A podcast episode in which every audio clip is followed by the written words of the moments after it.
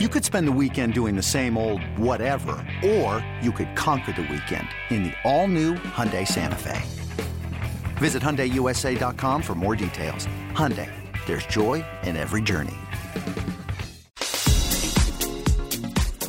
This is A's Cast Live, your comprehensive look at the Oakland Athletics. Drive to deep center field. Going back, Hernandez at the track, right to the wall. Gone! Elvis Andrus! And 29 other MLB clubs. High drive, deep left field. Nino left the building. Guerrero lifts one to left field and gone. Oh, Tani, that was a moonshot out there in the right center. Alonso defends his title, the 2021 Derby champion. Join us as we take you inside the baseball universe from OPS Plus to juiced balls to game changing moments. We have you covered. Spend your afternoon with us next from the town, only on A's Cast Live. Here's Chris Townsend. The reality is, minor league baseball right now, on average, is playing games that are two hours and 34 minutes, nearly a half hour shorter than the Major League Baseball average. A half hour, because the Major League Baseball average is down, but what is it at? So if you look now, it's like three hours, four minutes, and 53 seconds. So 305, down from 310 from last year. So 305 is a half hour difference from 234. So in the minor leagues, they're playing a half hour short, a little bit. It's about 30 and change. Yeah. Uh, shorter than what they're doing at the big league level. Vegas right now, how about just our own affiliates? Las Vegas, AAA, 2 hours and 51. And think about that. They're playing games that are 14 to 10, 11, 13, 11. They're playing in bandboxes. They're playing in elevation. They're playing in desert air. Balls flying all over the place. Every guy looks like he's freaking Mickey Mantle down there, and they're playing. They're playing two hours and 51 minutes. They're playing well under three. Even if you gave the extra time for what you're saying, commercials are in a, and I'm not. Obviously, the commercials for national games are even longer. We're not going to count those because not like we're playing too many national games anyway. So, um, we have a couple coming up in June. But there you go. Midland, two hours and 35 minutes. Lansing, two hours and 36 minutes. Alex Jensen and the Stockton Ports got to get their act together. They're two hours and 45 minutes. But what you're seeing is you're seeing basically the way the game was meant to be played. And I go back to Ken Burns' baseball, his documentary all those years, and you watch the old footage. What you would see is it didn't matter what what what uh, what team. Everybody ran off the field. Everybody ran on the field. Everybody got the ball. Everybody throw it. Pitcher would get his eight pitches. You throw it down to second, roll around the horn, boom, give it back to the pitcher. Let's go. Batter steps up. Batter doesn't adjust all the gloves. Doesn't step out constantly. You know who I saw last night is a is a relic He's a relic of his time. Just take a guess who that may be. A relic of his time in Major League Baseball? Yes. He's a relic. Uh, well, he pitched last night. Oh, pitched last night here? Yep. Um, because I knew we were going to talk about this today, so I paid attention. I bet, oh, Chris Archer. I bet most of you didn't pay attention. Chris Archer. I bet you didn't, did you? No one paid attention. I'm pointing to multiple people. Chris Archer, if you go back and watch that game last night, Slider, not happy about the call. Catch it. Walk around the mound. Walk off to the mound. Dig on the dig on the mound. Look at this. How slow Chris Archer worked between every pitch last night. Just shows you that's the old way. Because what have we been seeing with Zach Logue, Silseth, who pitched for the Angels? We're seeing guys. Cole Irvin. We're seeing guys get the ball, pitch as fast as you can. Cole Irvin learned when he was at the University of Oregon that a pitcher takes, what was it, 19 seconds, he yeah, said? Yeah. Uh, the sports psychologist who came to work with Oregon, I can't remember his name, said the hitter, it takes him 19 seconds to basically dissect everything that just happened to him in an at bat. So from the time the pitcher releases it and he decides whether to swing or not, the clock starts 19 seconds for him to forget about that. That's why Cole Irvin wants to throw the ball before He wants to get the ball back and throw it before 19 seconds because the hitter's not finished with the last pitch yet. I Yeah. mean, that's that's that's cerebral stuff, Well- right? That's neuroscience. Yes. That's where this game is going. So what they're doing now is we're not worried about neuroscience. What we're worried about is speeding up the game. And what we're seeing is by making the hitters, and Roxy Bernstein, who's here in the ballpark tonight, was talking to us with his work with Pac 12 Network, what he's seeing in college baseball. Because in college baseball, you better get as a hitter into the box. You can't fool around with the pitch clock. If you try and jump into the box real quick with five seconds left to mess up the pitcher, they call a strike on you. So they're forcing the hitters get in the box, forcing the pitcher to throw it within X amount of seconds, which is just what's it doing. We're training everybody to play at a better pace. Because I said this with our own Ray Fosse for all these years, because Ray talked about we didn't get to the ballpark this early, we didn't take this long to play, and what happened over time is Major League Baseball players started getting to the ballpark earlier and earlier and earlier. They would work out, they would have lunch, and they would be here all day. And after the game, they eat the spread after the game. So the fact that the players were here at 11 or noon for a 7 o'clock start and would still be here eating after the game, and it's well after 10 o'clock. It just players got you. I think of Marcus Semien. God bless him, but Marcus Semien would basically be here all day. It became his lifestyle. Why would Marcus care if the game was two hours and 40 minutes, 50, uh, two hours 45, or three hours and 15? He's been here all day. It just it's, Yeah, it's, it's- beca- it's become a routine that they were just they're not like regular employees. Like when Cody gets off the clock, Cody's out of here. Yeah, I go home. Cody's not sitting around going, I could still be here two more hours. Cody's off the clock, he's gone. These guys' clocks, and I think this is proving what I've said. Once again, I'm not right on a lot of things, but I think I'm dead right on this. Is these guys didn't care how slow they were playing. And just over years, it got longer and longer and more pitching changes and more pitching changes. And we see the evolution of the game go from 2 hours 45, 250, 255, 3, now 3 hours and 5 minutes, 3 hours. It just kept getting worse. All we've had to do is force them back to playing at the right pace. And already we're seeing dividends in the minor leagues. Pitch Yeah. clock's working. Yeah, and tonight we're going to see we're going to live stream Cole Irvin's start in Stockton. And you mentioned, you know, I, I looked it up, two hours forty five minutes for a Stockton game. It's going to be well under that tonight with Cole on the mound. The way he, as quick as he works, he's one of the quickest workers in Major League Baseball. If you look at pace on Fangraphs, which I do because I'm a nerd, uh, Cole's one of the fastest pitchers when it comes to that. That game's going to go by so quickly, and he's going to. We can actually talk to him about like because he said he's never pitched in the, in the Cal League before. Ask him what his experience was like, dealing with the pitch clock, and kind of getting that because it, it's gonna it's coming next year.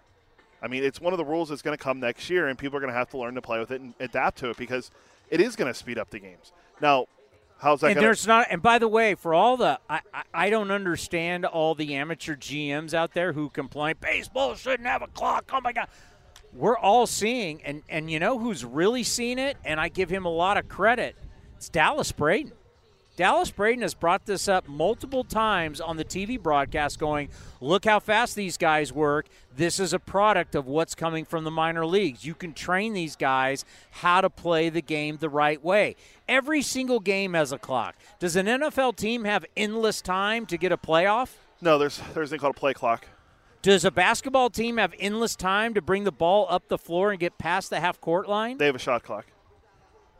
Everybody has a basically let's play at a better faster place because a better faster pace because human beings playing at a faster pace are more entertaining to watch I'll- I'll and by the way what are we in In the entertainment business, thank you Uh, I'll give you a good example. Um, the goals per game in the Stanley Cup playoffs this year are up from every year. You mean scoring more goals They're scoring more goals. a faster paced hockey Yeah, yeah. game versus I'll give you one.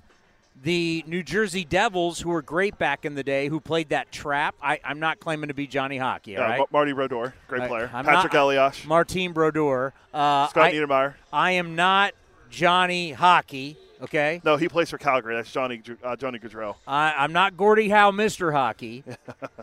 I just know that back in the day, clutching, grabbing, zone defense that they were playing in New Jersey, oh. which worked, Oh, you're confused. I thought you were talking about Jim Boeheim and, and, and or. Jim Boeheim, or I go Boeheim, sorry. four corners with Dean Smith, and back the only guy that could keep Michael Jordan under 20 points a game was Dean Smith at North Carolina. You've heard about that, right? Yeah, his own coach. His own coach was the only guy that could keep him under 20.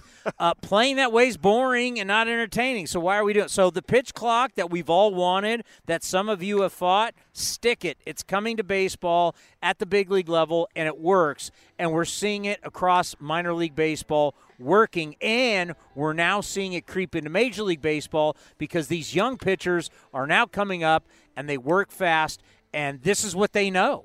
And it's and it's a pleasure. Silseth, I hated to see what he did against the A's, but wasn't it a pleasure to watch that? Isn't it Zach Logue to watch him get the ball and go? Cole Irvin get the ball and go? Uh, don't you like that? You know, I, I, I thought it was great. And, you know, I go to a lot of minor league baseball games, and they they're they're pretty quick. Like the pitch clock is like again, it's coming next year. You know, don't get me started on the, the shift banning, but the pitch clock is going to be good for the sport. I think for sure, because you're going to see. We're gonna we hopefully maybe next year we won't have to hear you talk about the time of games on post game anymore. I mean, I think that'll always be a thing, but it won't be three hours and twenty three minutes. Okay, for example, you start at 640, Yeah, 740, 840, two hours now it's 840. yeah. All right. Now you add another 30, 40 minutes. I now, as a father, can really think about bringing my kids to games on a school night versus you start at 707 and you're playing three hours and five minutes. It's kind of tough to say, hey, let's go to the old ballpark and the game ends at 1010. By the time we get home, by the time we get to bed, uh, you got to get up for school in the morning. Well, if we're now going to start at 6:40, which I think is brilliant, and you're telling me I can have games that are hours and two order two, 240, 245, I can now on school nights, not only non-school nights, and we all know attendance goes up in the summer, but now maybe attendance goes up, and it helps. It just, I mean, players, you, you complain that people are not in the seats. Well, you're playing at 10:30 at night on a school night. Yeah, it's it's never good. You're playing long, slow, boring games, and you want everybody to do that. Hey, how about we start early, play faster? That's better for everybody. I'll have to show you the the numbers on the website that I have access to now for the length of games and attendance. I can see all that stuff now. You're weaponized now with Be- attendance be- numbers. Between that and Baseball Reference, uh, StatHead, and all the stuff I have been using for years, and now having this website, um, I can look up everything, including Baseball Well- Savant, which is free, but you have to know what you're looking for. and just going to say this briefly. Another article has come out. It was in the New York Times. Did you read it? No, I don't, I don't have access. It, was a free article in the Times? Uh, yeah, I know sometimes the Times will pop up and they want you to pay for it. I don't I got to read it. I don't know why. But I got to read it and I got a chuckle cuz I know there's going to be a part of the fan base that goes the traditional, "You see? You see?" But uh, it's the same article that's been written for now decades. The article could have been written in the 90s, early 2000s, 2010s. It's the same thing rehashed over and over and over again.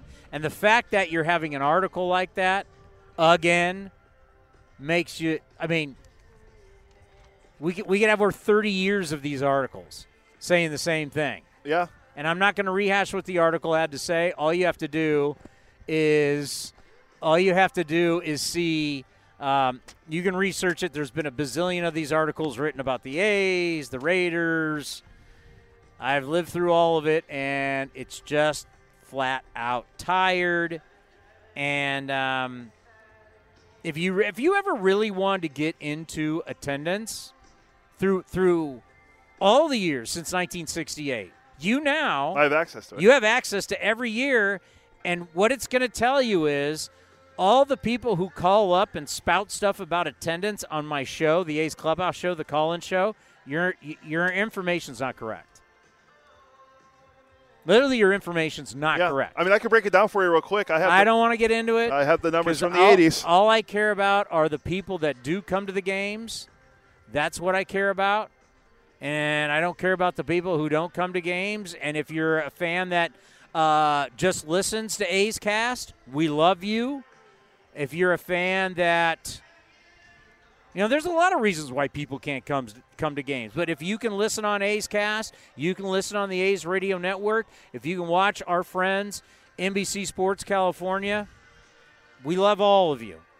Problem is, and I've always said this about attendance, is you upset the people who do show up, and you're really talking about the people who don't show up, and they're they're non-factors because they're not listening to this anyway. If you don't like the A's, you're not listening to A's Cast, Uh, probably true. right? So why am I going to talk to people who are not listening to A's Cast? I can tell you real quick. Uh, shameless self promotion. We're still the number one podcast in baseball.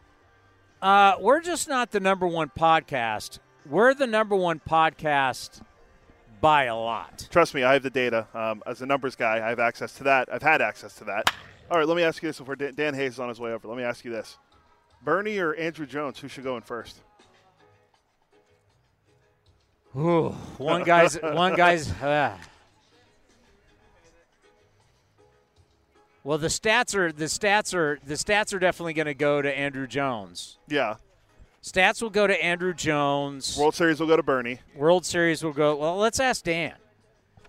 All right, we're going to ask you the tough question Sure. because we just had Bernie Williams on. Oh, Okay, tough act to follow. so he just asked me. So you got two guys that I think uh, you talk about incredible careers. Who should go in the Hall of Fame first, Andruw Jones or Bernie Williams? I mean, give me the 400 home runs, and the guy that did. I, I Bernie Williams is fantastic. It's a tough call, huh? I'm not gonna lie. I've been voting for Andruw Jones. I think the last two years on my ballot. So I'm going Andruw Jones. But I mean, it's a really talk about two of the most dominant center fielders of that era. Always in the postseason, always coming up big. Bernie Williams is amazing. But Andruw Jones hit 400 home runs. How I about that? How about I just let and maybe Yeah. this may change it. How about Bernie's career in the postseason? 121 games, 22 jacks, 80 RBIs, and an 850 OPS. Yeah, I mean, does between him, Pettitte, Posada, Jeter, all those guys made themselves so much better as far as Hall of Fame candidates by what they did in their Octobers, and they got so many Octobers.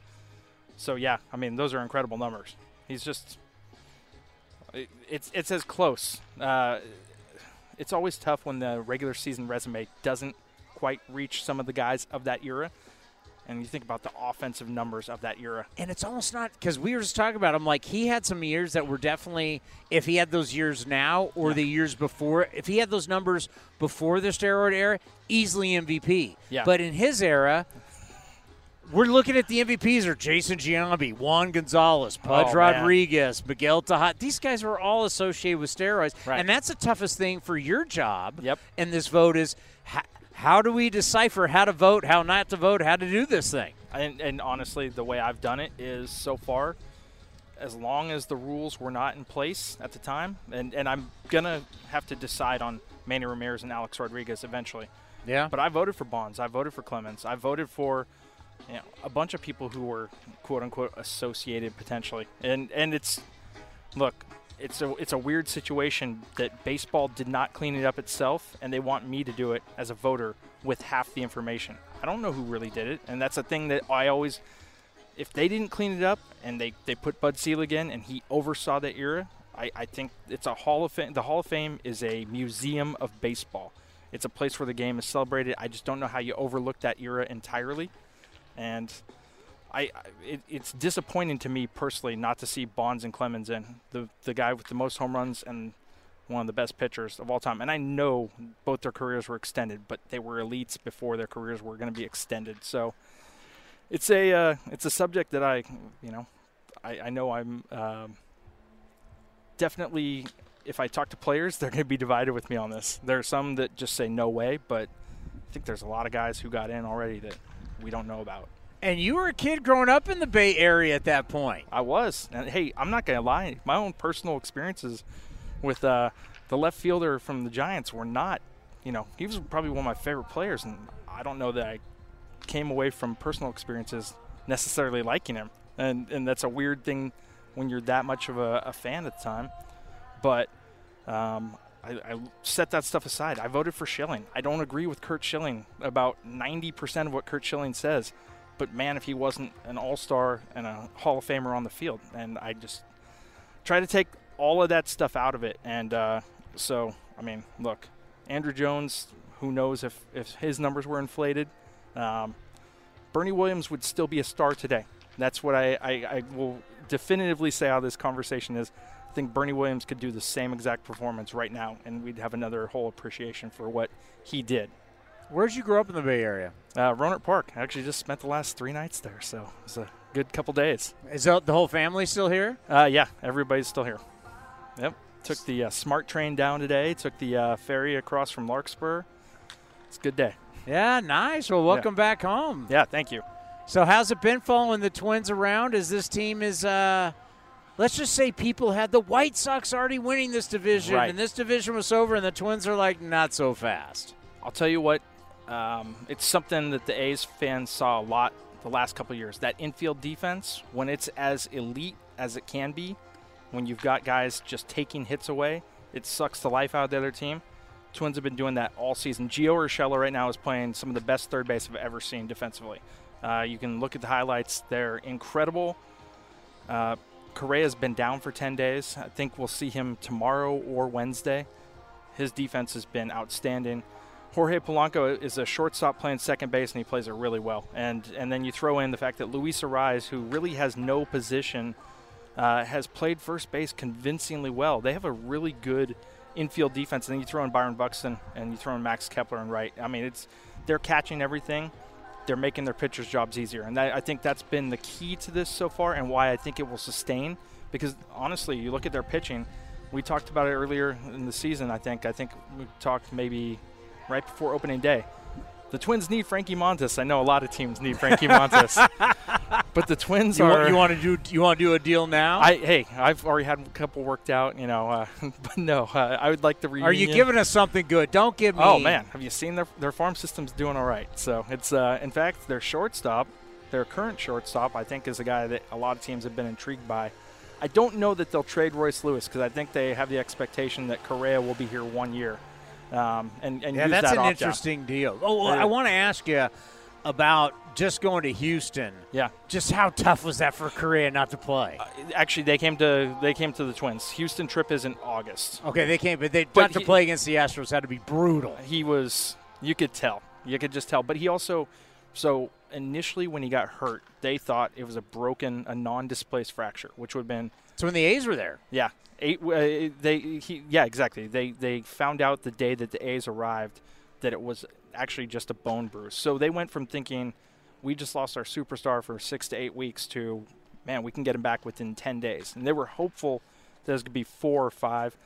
Turned into it's going to be six, seven, and you could tell he really wanted to face the Astros. But for guys I've covered in 16 years, he has a better grasp on where he is physically and what he needs to do. And is willing to take an extra day or two, and you know, I know sometimes that will drive a fan mad, but if he, we just talked to him about Byron Buxton because Byron Buxton is a constant topic with Twins fans taking a day here or there, and he said, "Look, I would rather have Byron Buxton seven down of ten days uh, than to and have him in September than to have him play ten out of ten and be out a month and and that kind of thing." And he's trying to get across to Byron Buxton some of the stuff that he is doing with himself and looking out for the team, and it, it's kind of working. Uh, you know, Buxton when he's playing is playing elite. He's missed I think 11 games out of their first 35. It might be 12. And the other night in a extra innings game against the uh, Guardians, uh, they you know game that Shane Bieber starts. You always want to win those games, and they had a shot and they didn't pinch hit Buxton late, and kind of they got a lot of flack for that, and the Twins said, "No, this is our plan. Don't fire him up on that day." And it's uh, it's working out well. It's really strange. There's a lot of good talent between the Twins. They just they're going to need more pitching to keep it going. But the defense is real. The bullpen's got a lot of interesting looks, and the lineup is deep. you know, Correa, who we've seen for years, he is the dude. Yeah. He is that guy that you get into the postseason and uh, he makes things happen. I mean, he is a legit player. I thought it was a great deal for the Twins because, yeah, it could be a one year deal, it could be a two year deal. Could, you could, we could see him maybe love Minnesota like a lot of people have. Maybe Yeah. signs a long term deal, but you know, worst comes to worst, it's one year of this prize guy. You got the super prospect coming up, who the A's got to see in that series. But what so far, what do you think of Correa? Well, I just listened to what his teammates say, and they say he's bringing us a lot of different ideas, just different ways to look at things so far. And they listen. You know, it's sort of this. This guy's got 79 postseason games, and I know that there's some controversy with it, but he's also succeeded after that controversy. And I think that carries a lot of water with these guys because they lost to the 2020 uh, Astros in two. The Twins were the heavy favorites. The Astros were 29 and 31, just barely made the postseason, and they came in and just destroyed the Twins. I mean, it was like nine to one over the two games. It wasn't blowing them out, but the difference between the two teams was so significant, and they're drawing a lot of knowledge from him. Just they're doing infield practice with him, high speed infield practice, and if they make an error, he's got them doing push-ups. It's sort of like the uh, Willie Mays Hayes hits a pop-up and drops and does the push-ups. the, the, imagine Miguel Sano. It's 44 degrees. The opening series, I think it was Seattle was in, and it's like 44 degrees, and Miguel Sano drops down and does push-ups because he made a mistake in the field. He's just they, there's a lot of cohesion. There's a lot of guys listening to him, and he's deferring to Byron Buxton. He's played it so smart. Just keeps calling Buxton the best player. This is Buxton's team. He's not overstepping his bounds, even though he absolutely could. And I, I think that has kind of got them on the same page, which they not necessarily were the last couple of years. And it was a little bit of a tense clubhouse the last couple of years, and they are. It's a lot more. They just like playing with each other right now. You may run like Mays, but you hit like uh, one of the great lines ever. Uh, Buxton obviously, I mean, signs the contract. Great for the Twins. We know as an athlete, the guy is just, but it is the can you keep him healthy? Right. And then the fans are like, you're paying him all this money and you're babying him. He doesn't play every day. Like, like, like, what's the deal? Yeah, it, it's. But he, I, I talked to him about this maybe an hour ago, and he said, "Look, I haven't even played 100 games since 2017. I don't even know what that feels like. So we're trying to get there. We're just trying to start with that as the goal. Anything beyond that is sort of a pie in the sky, essentially. They're just excited to get him there. But they like the plan, and, and he is on board with the plan. And he said it's because he likes his teammates so much, and he wants to be there in September. He wants to be there in October. And he, uh, you know, 2019 was the year where it looked like it was going to happen. And then he had an incident where he ran into the wall in Miami, uh, got totally confused, didn't know where the, the wall was, separates his shoulder, and that was a really good team. And they had pitching, maybe a little short on pitching, but they had a good bullpen, and they had a great lineup. That team set the NL or MLB record for home runs in a season, 307. They beat the Yankees by one, and uh, it was a it was a loaded team that believed in each other. And he ran into the fence, separated his shoulder, and was out for the season. He doesn't want to do that. He wants to be there, and, and being in October means a lot to him. And so he's going to go with this plan, even though the competitor in him wants to play. It, it's it's that uh, you can tell internally how much of a struggle there is with him because he wants to play and wants to play with his hair on fire, but he can't. So, how much did the White Sox are winning this division with ease? They're the best team in the American League. I mean, we heard so much stuff down at spring training. Oh yeah, How much did they take that and go, yeah, I'm not buying that? I think a lot because they've won. This is a team that won the division in 19 and 20, and they know they're good. And now they have Carlos Correa pushing some buttons too. And I think they think Byron Buxton is probably a top three player in baseball, and they think they're going to have him. And if they have him on the field, they can win. And so, again, they're going to need pitching. Frankie Montas just switch jerseys, walk on over. Wow. He's pulling the Ricardo Rincon, just walk from one clubhouse to the other.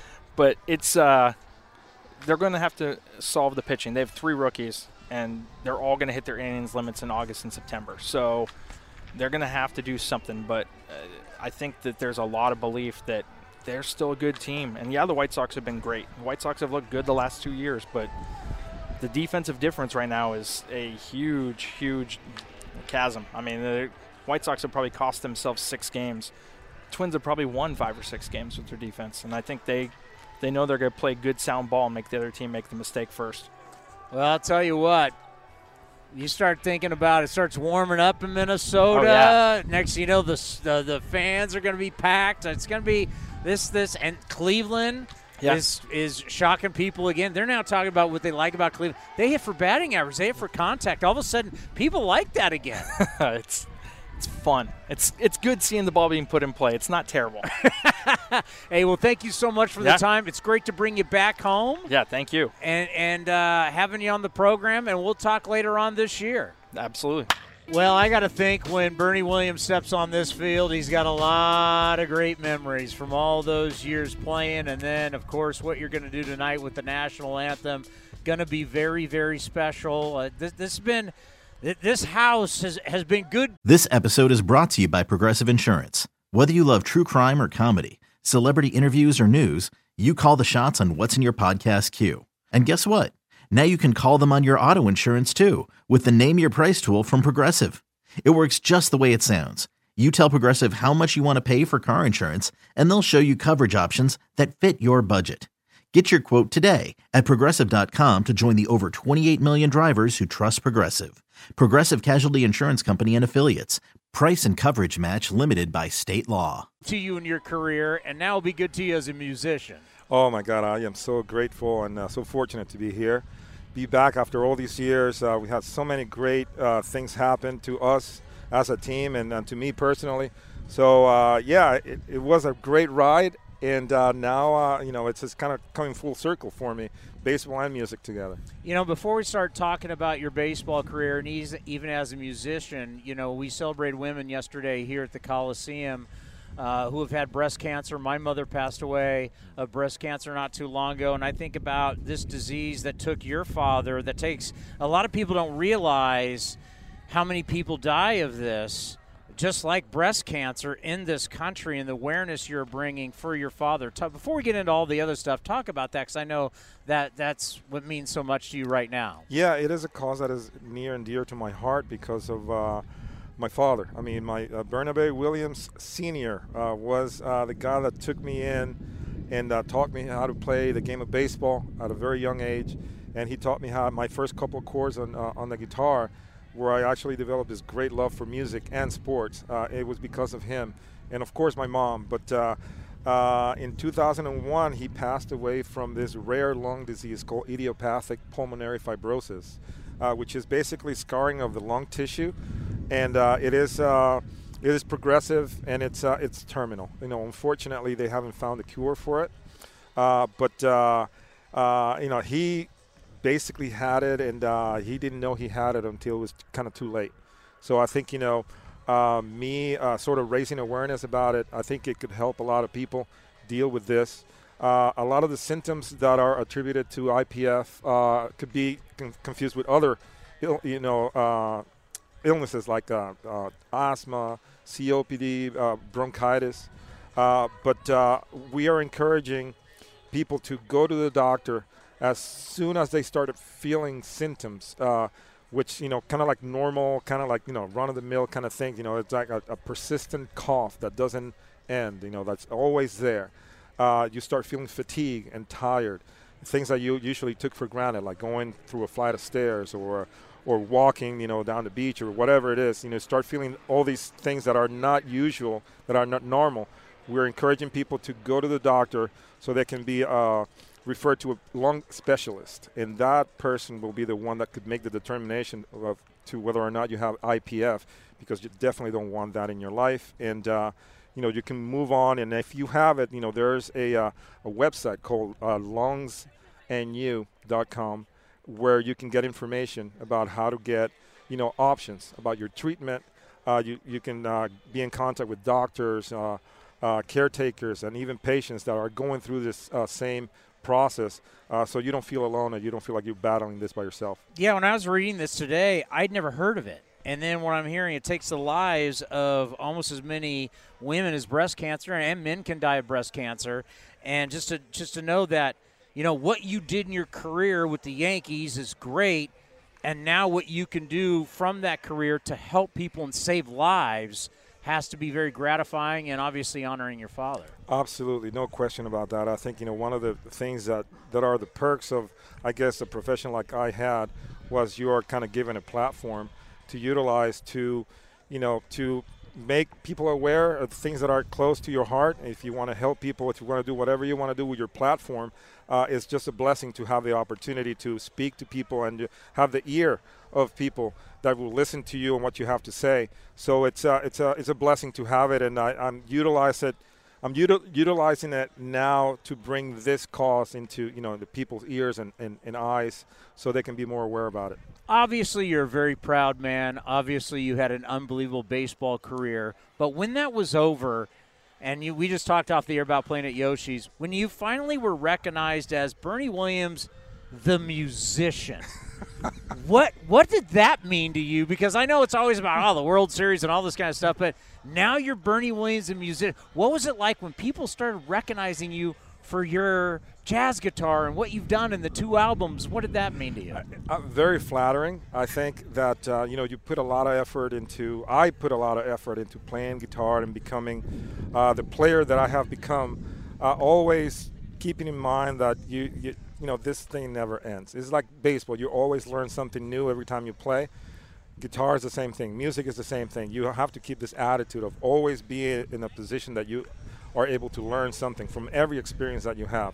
Uh, and uh, when I was playing baseball, to me, the most important thing, I mean, the other things were great, you know, the perks, you know, the traveling, you know, obviously the, the compensation was, you know, obviously not, not bad at all.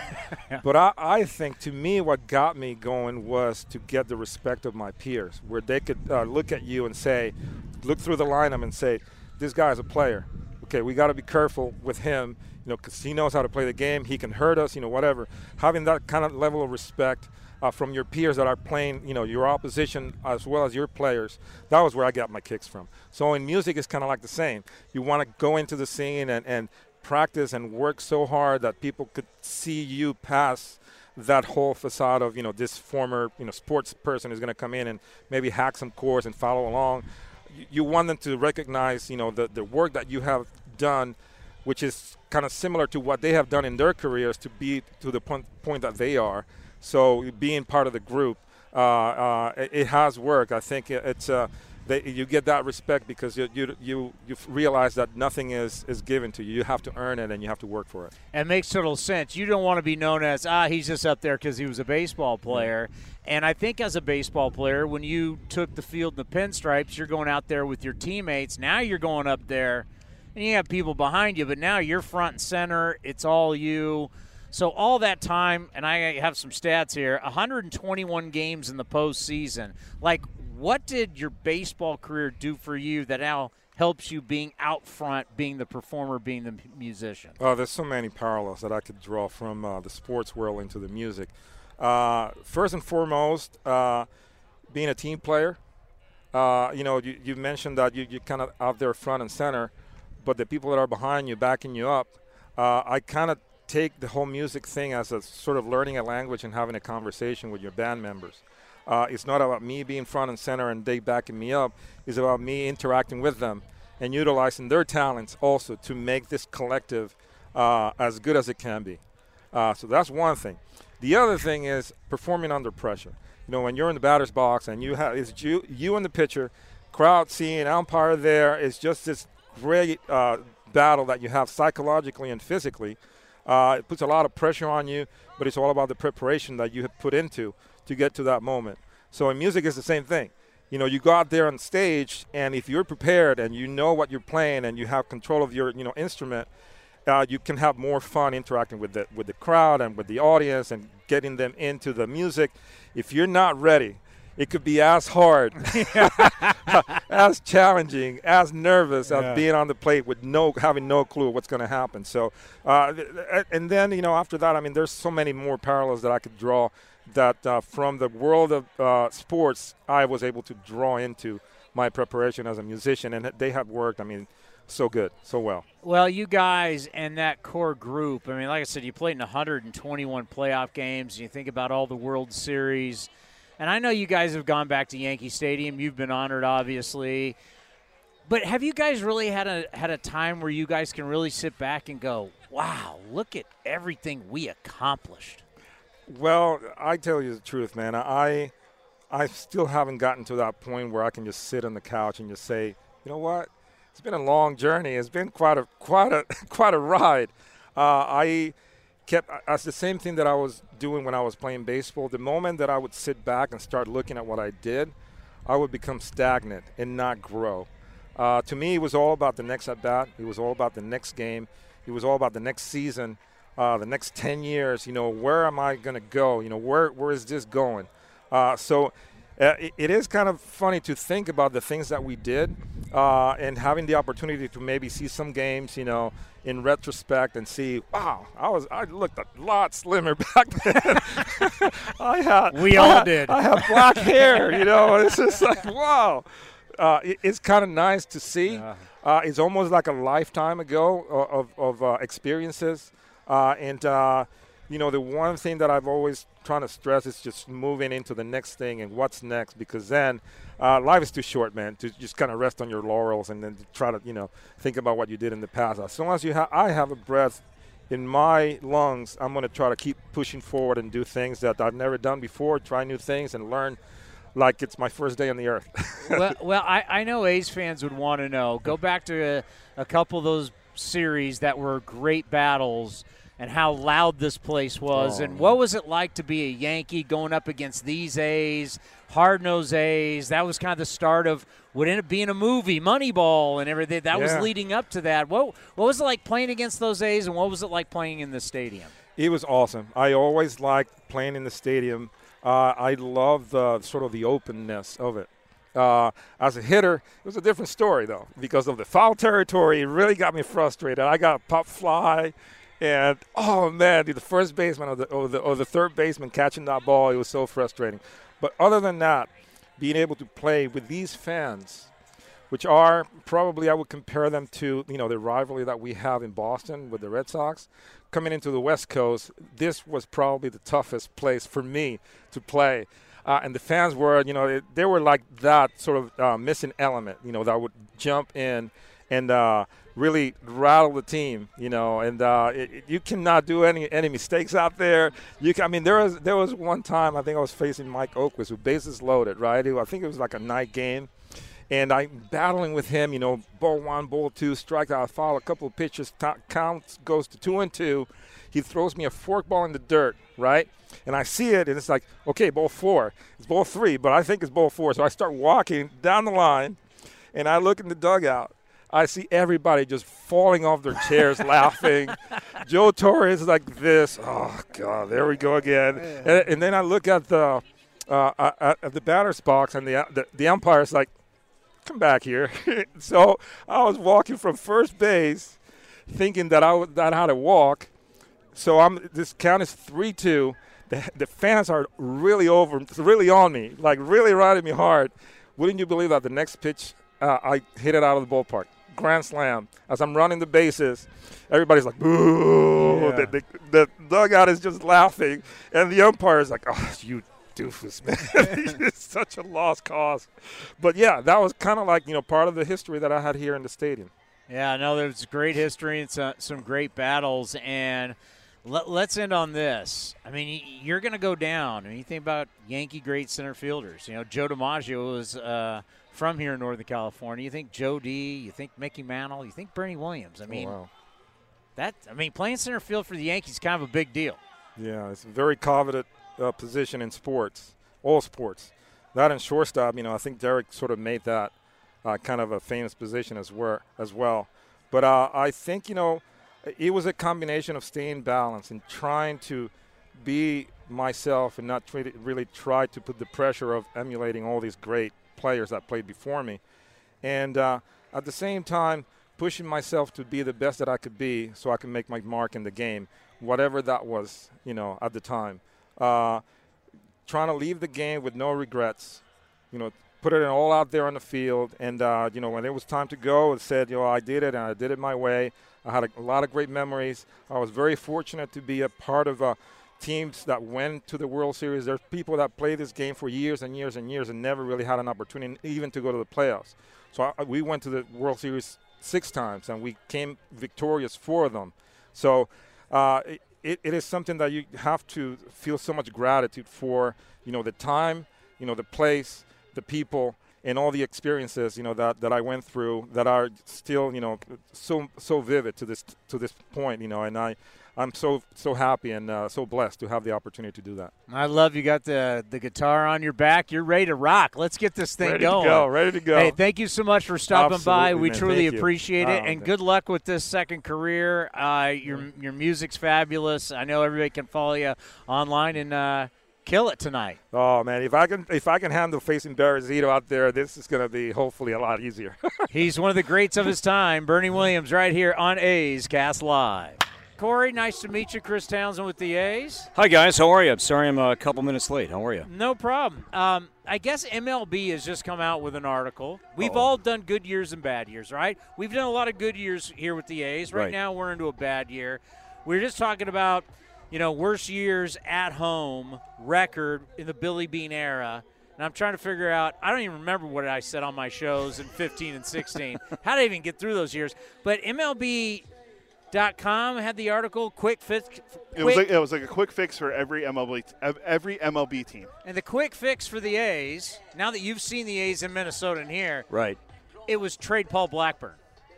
That's going to solve all the problems. Next thing you know, we're going to have 30,000 people here. I, I I don't think that's the only issue right now. we're going to build the the new A's ballpark. address, yeah. Everything's going to be fine. Just trade Yeah. Paul Blackburn. That, that that that will solve all the problems. Just make that one transaction, and this place will be filled. I I, I, I just disagree with that just a little bit, and I'm sure you guys do as well. yeah, it'll be like Raider games again if you have Paul Blackburn not here anymore. How are you? Everything I'm good? good. Uh, it's great to be out here. Beautiful day, and uh, love coming out here. And it is what it is coming here right now. But my memories of this place coming here not too long ago, great crowds. Sean Doolittle coming in, the, the, the cats in right field, headbanging, the flags, the music. Those are my memories uh, recently of the Coliseum. So uh, it's sad to see what's going on right here because this is a great fan base. Well, A's killer Carlos Correa, we haven't heard. We heard today could be reinstated at the bad finger. Luckily, wasn't broken. Uh, where are we with him? We've been down here. Is he reinstated or is that going to be tomorrow? He is not back tonight, but all signs are, are pointing towards tomorrow that he's going to be back tomorrow, and then we'll see what they do with Royce Lewis. That's an interesting question. Trade the him to the side. A's, Yeah, right? trade- make that move, and For then Frankie Montas Forget Blackburn. Yeah, forget Blackburn. Then Oh, you get want Royce Blackburn instead? No, forget the Blackburn idea. If you get Royce Lewis, then this place will be packed. But I I think Correa's back tomorrow. You know, barring you know he's working out as we speak right now, barring something happening uh, today or tonight. I think Carlos is off the IL tomorrow. I think about the Twins, and I love going to Target Field. I mean, unfortunately, we haven't been there in a while, but uh, last time I was there, I'm like, God, this place is fantastic. And I just think about this team and the struggles to get over the hump in the postseason, and what a perfect guy to sign because, as we have had to deal with for years and other teams in the postseason, he's the dude. He's that guy. And I'm just wondering what the true. We had Sonny Gray on earlier. You know, we've known Sonny since he uh, we drafted him in the first round out of Vanderbilt, and great to see him again. Just asking like, what does he do for that clubhouse to get this team over the hump? Because obviously the Twins have been good for a long time. They've been good, but they just have had this horrendous postseason losing streak, 18 straight postseason losses. But they, they've tried to just add from the outside guys that have postseason experience to help impact that drought, to try to change that narrative. And you go with the guy at shortstop who, who won that tainted World Series in 17. I, I have no issue saying that. But still, the postseason resume speaks for itself. The guy has been a perennial postseason player. He's performed at the highest level. He is amazing to watch at short. I'll say this. You know, I, I saw him just for six or seven games the last you know few seasons, but before he got hurt, watching him play shortstop every single day, you get it. You see why the platinum glove, you see why the gold glove, the arm strength, the quick hands, all the skills that you want in a shortstop, that, that six foot four inch frame. I get it now. I mean, seeing him every single day, th- this guy is the real deal, and that's why, you know, he's making the money that he's making. And, you know, I hope it's going to be a three year run. I have my doubts about that. It's an interesting contract he signed, but for as long as he's a twin, it's great to have him. Now, I want you to know you're safe here. If you ever want to talk about the Astros being tainted, this is the place This is you the can place do, to it do it. because Yeah. you're speaking to the people who Yeah. uh, love to hear that. Yeah, facts are facts. I mean, like, you can't you can't argue that. So let's just say Correa continues to play well, stays healthy, leads you guys deeper into the postseason because I think everybody jumped the gun on the White Sox saying that Twins are not the team. Twins to me are still the team to beat. What do you do if he's if he's like you know what? Let's ink something up long term. I love I love Minnesota. I love playing here. Target Field's awesome. This is a great place for me. I think I can win another championship here. Uh, you got this hot shot kid at short. What do you do? Well, let's see what happens if if Carlos is back tomorrow and Royce goes back down. I'm curious to see if he goes back down and just plays short or seven games a week. If he's at short for four days, he plays third base for two and plays left field. He hasn't done that yet, but I'm wondering if he does go back down, does Royce move around a little bit more than he has? Now, he was the Fall League MVP, you know, pre pandemic, and he was playing center field in the Arizona Fall League. That was out of necessity based on some other roster management. That was not the plan, just based on the only way Royce was going to play on that team was for him to play center, and he played great, and he was the MVP. That's fine. But I'm curious to see if indeed that's the move. Carlos is back and Royce is down. I think he's going to move around a little bit for the first time. Still play the bulk of his time at short, but maybe squeeze in some third and some left field here if that move happens. What a luxury because you already got a terrific third baseman. You already got a shortstop playing second base. Uh, adding another out, your outfield's already fantastic. I mean, if Byron can play more, hopefully, but I mean, that isn't that just a just a wealth right there of athletes and defense at the one of the great strengths of the ball club. And you look at how they added to this team after the after the lockout ended. They were busy. They did not trade away too many young players. They did trade away a first round pick from last year to get Sonny Gray and Chase Petty, but in terms of position players, they love the deal that they made with the Blue Jays for Berrios last year to get two guys. Austin Martin was viewed as the best bat in the 2020 draft. He's a shortstop, also playing some second base. He's moving around, playing some outfield. He's a double A. They got Simeon Woods Richardson in that trade. He's off to a great start, starting at double A. So they, they, they added to their team without giving up some of their top guys. And that's why the farm system, they, they like it a lot. Now, it's going to take a hit as these guys mature and graduate and eventually impact the big league club. But, but they like their farm system a lot. So adding from within is still going to be a possibility from starters who did not throw in 2020 that we know of, no minor league season. Some of these guys were hurt in 2021, but a few of these guys that are back healthy in 2022 are looking really good and not looking good at A ball. I mean, they're at double A and triple A, so they're on the cusp of being at target field here pretty soon. Before we get to pitching and obviously joking, but Frankie Montas obviously would be uh, someone that Twins would be interested in. But Sanchez behind the dish, I just wonder for him. Great to play for the Yankees. Great to play on the biggest stage. Every player should want that. But sometimes, I mean, everything you do, they were on him on everything.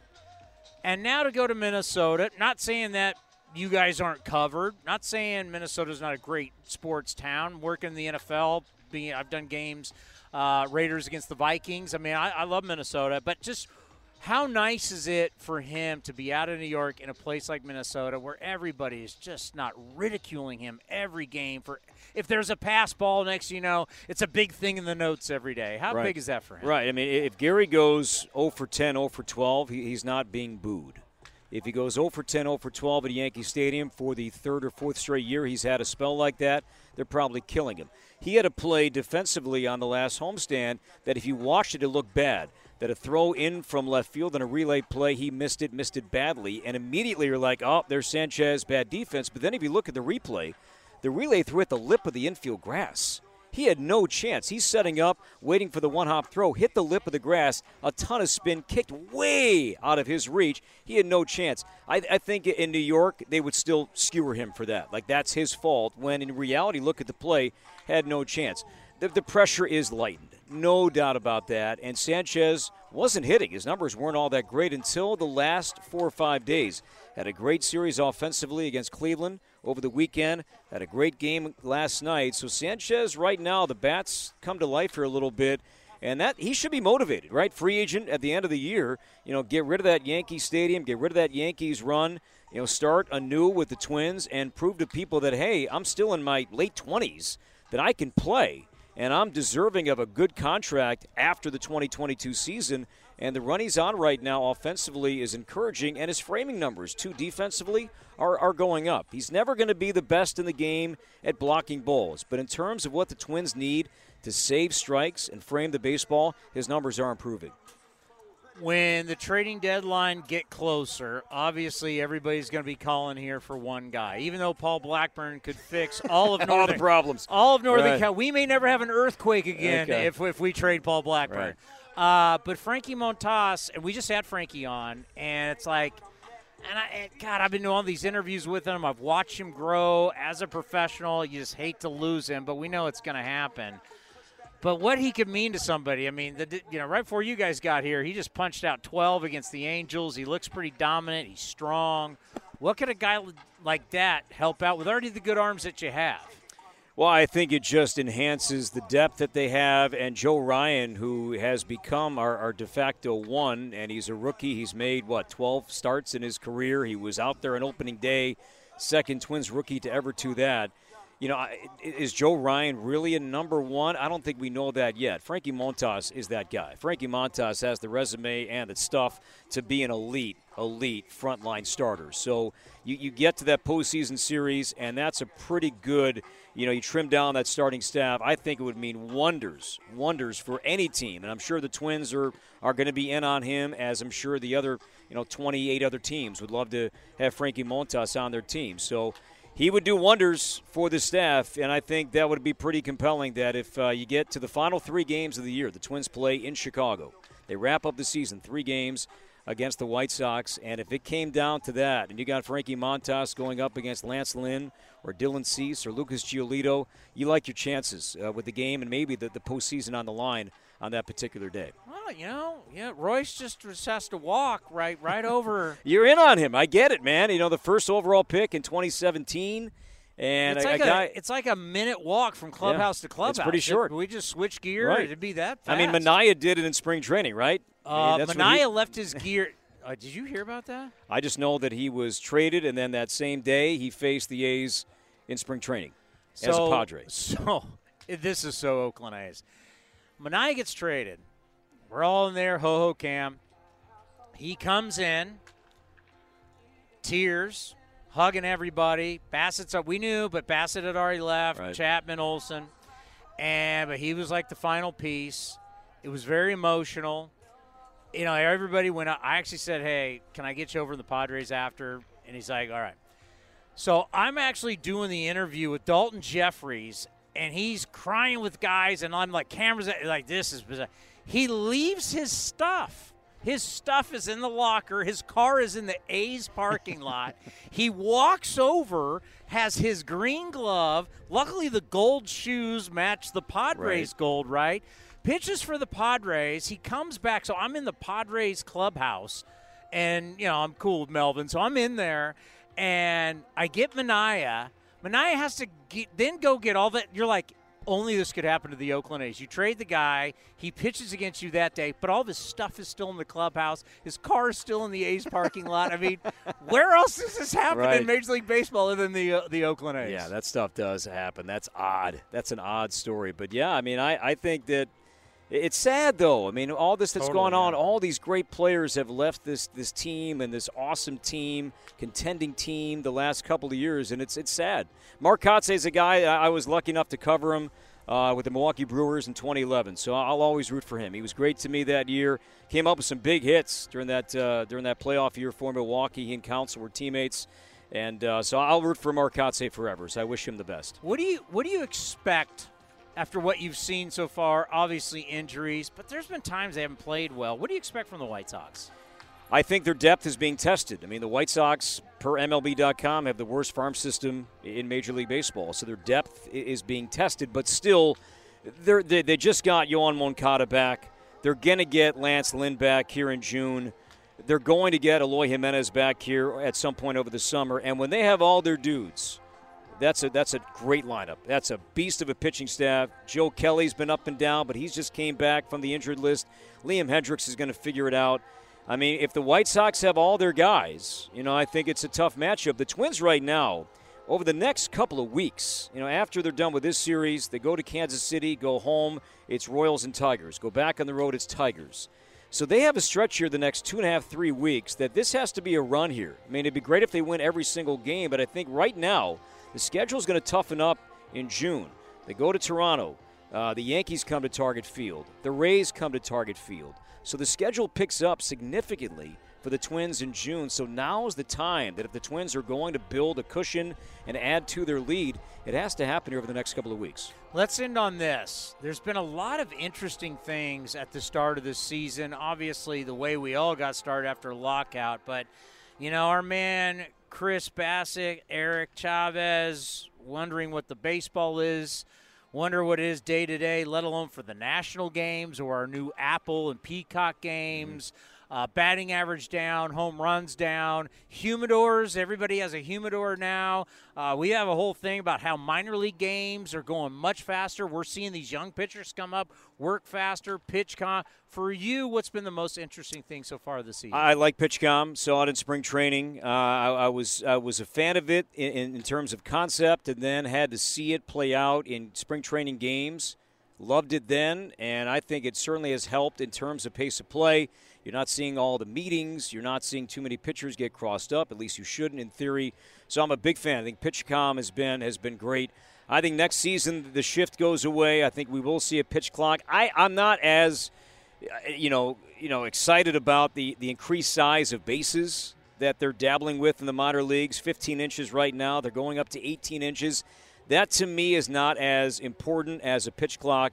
And, and if, for a while I was for the shift, but now over time I, would be okay if, if that went away. But I think PitchCom has really done wonders here. Seeing the pace of play, just seeing how quickly the catcher and pitcher uh, agree on what they're going to throw, when they're going to throw it. I think that's been a wonderful addition to this game. Great stuff. We appreciate. Have Guys, thank you tonight. so much. All right. Thank you for the nice weather, by the way. This is fantastic. Yeah, Love hey, it. no matter what, good, at man. least, at least, Oh, at I'll least, take this. At least sun in California. I'll take sun, no possum, man. We got to get rid of these possums upstairs. I'm broadcasting, looking around the ceiling tiles, not looking at the field, worried about my dinner. So, Hey, hey, can the possum at least get us some runs? Yeah, you got a possum rally, I'm sure, at some point. Yeah, we, we were now putting some fans are putting together rally possum Yeah, shirts, so we'll sounds see. about right. Well, here on A's Cast live from the field, we're going to start with a interview for you of someone who I know a lot of you A's fans you loved him here as an Oakland A, and one of the things that Another day is here, and you're ready for it. What to wear? Check. Breakfast, lunch, and dinner? Check. Planning for what's next and how to save for it? That's where Bank of America can help. For your financial to-dos, Bank of America has experts ready to help get you closer to your goals. Get started at one of our local financial centers or 24-7 in our mobile banking app. Find a location near you at bankofamerica.com slash talk to us. What would you like the power to do? Mobile banking requires downloading the app and is only available for select devices. Message and data rates may apply. Bank of America and a member FDIC. you think about with my job all these years is getting to see players, whether they stay with us or not, you get to see them uh, mature as professional athletes. You see them grow as people. You see them come out of a college like Vanderbilt, and next you know, show up, you're pitching playoff games, and then uh, obviously it was sad to see you go, but he's now back with us, and we love having Sonny Gray on the program. My friend, it's been a while. How are you? It has been. I'm I'm good. Like I said, life is good. Um, it feels really good to, to be back here. I think this is my maybe my third time back, but this time it it feels good. It always feels good to come back here. Uh, the the ride into the to the field, everything. It just it just feels it just feels nice. So I, I'm good. I'm doing I'm doing very well. Everybody always says it's just comfortable. It feels like home. Well, you hear. You go, you go to other teams, so when you're here, you don't know any better. You're just kind of like here, and this is this is what it. Especially when you, like for me coming up here, and and it was like make your debut as rookie here, doing all the things here in Oakland. It was like this was it. And then you go other places, and they're like, "Oh, you like Oakland?" I was like, "I loved it. I loved it." Because everyone's like, "Oh," Yeah. and I'm like, I, I, "I don't know. There's just something about that place that's just awesome." So. Um, yeah, it does. It's it's it's always nice to come back. It just it's a there's a lot of history. There's a lot. It's it's a very unique place, and it's uh it's it's got a special part for me.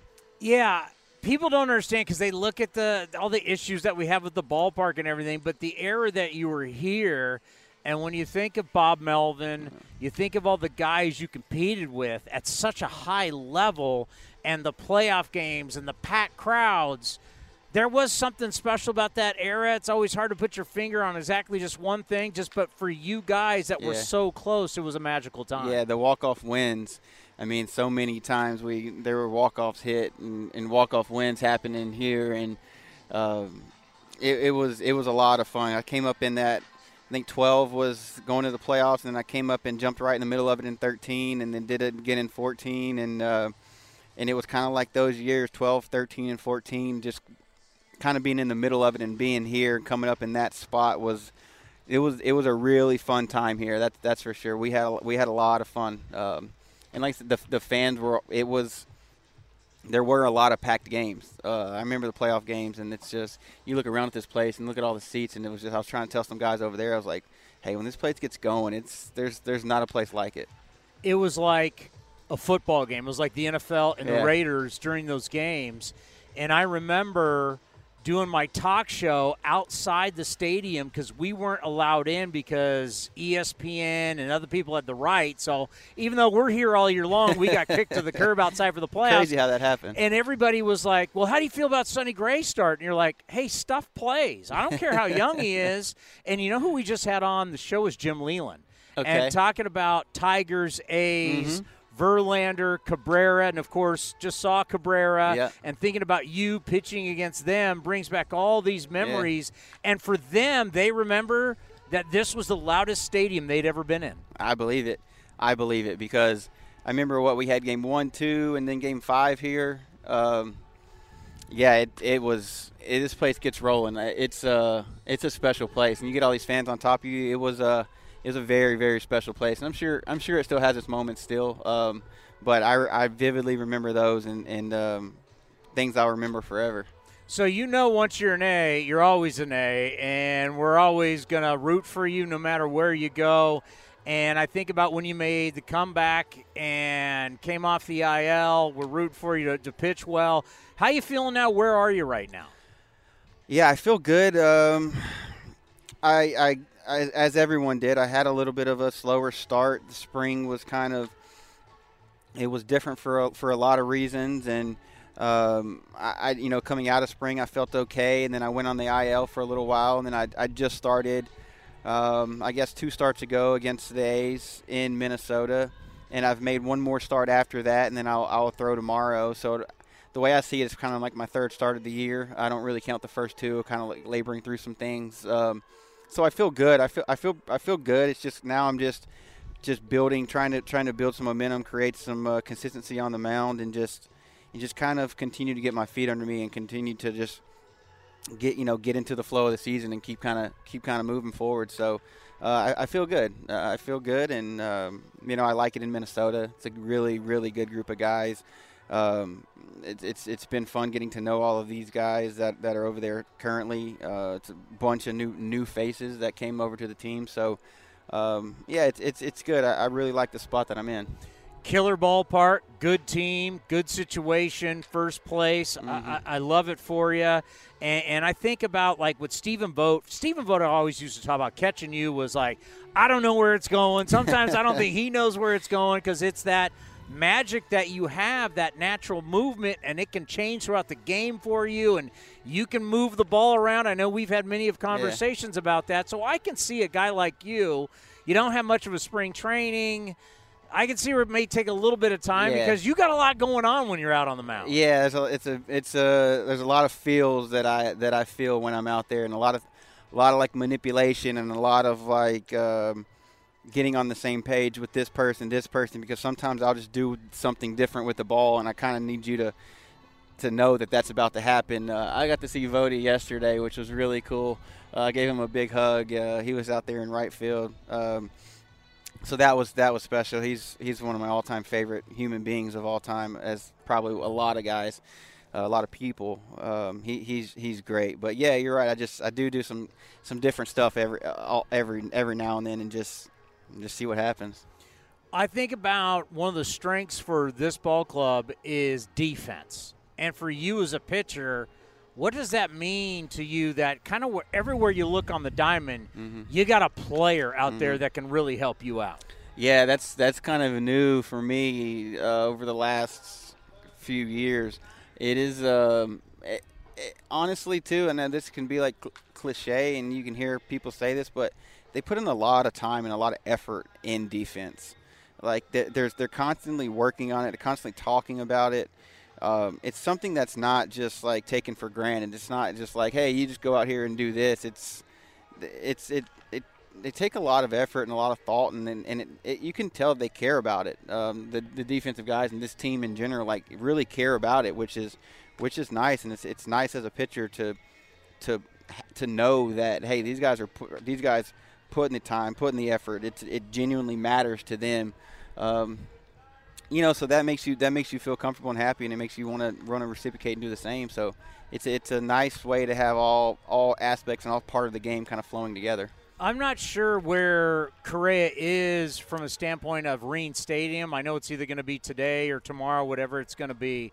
But we do know this, having played against Yeah. him for so long and what he's done in the postseason. He's one of those guys. He's the dude.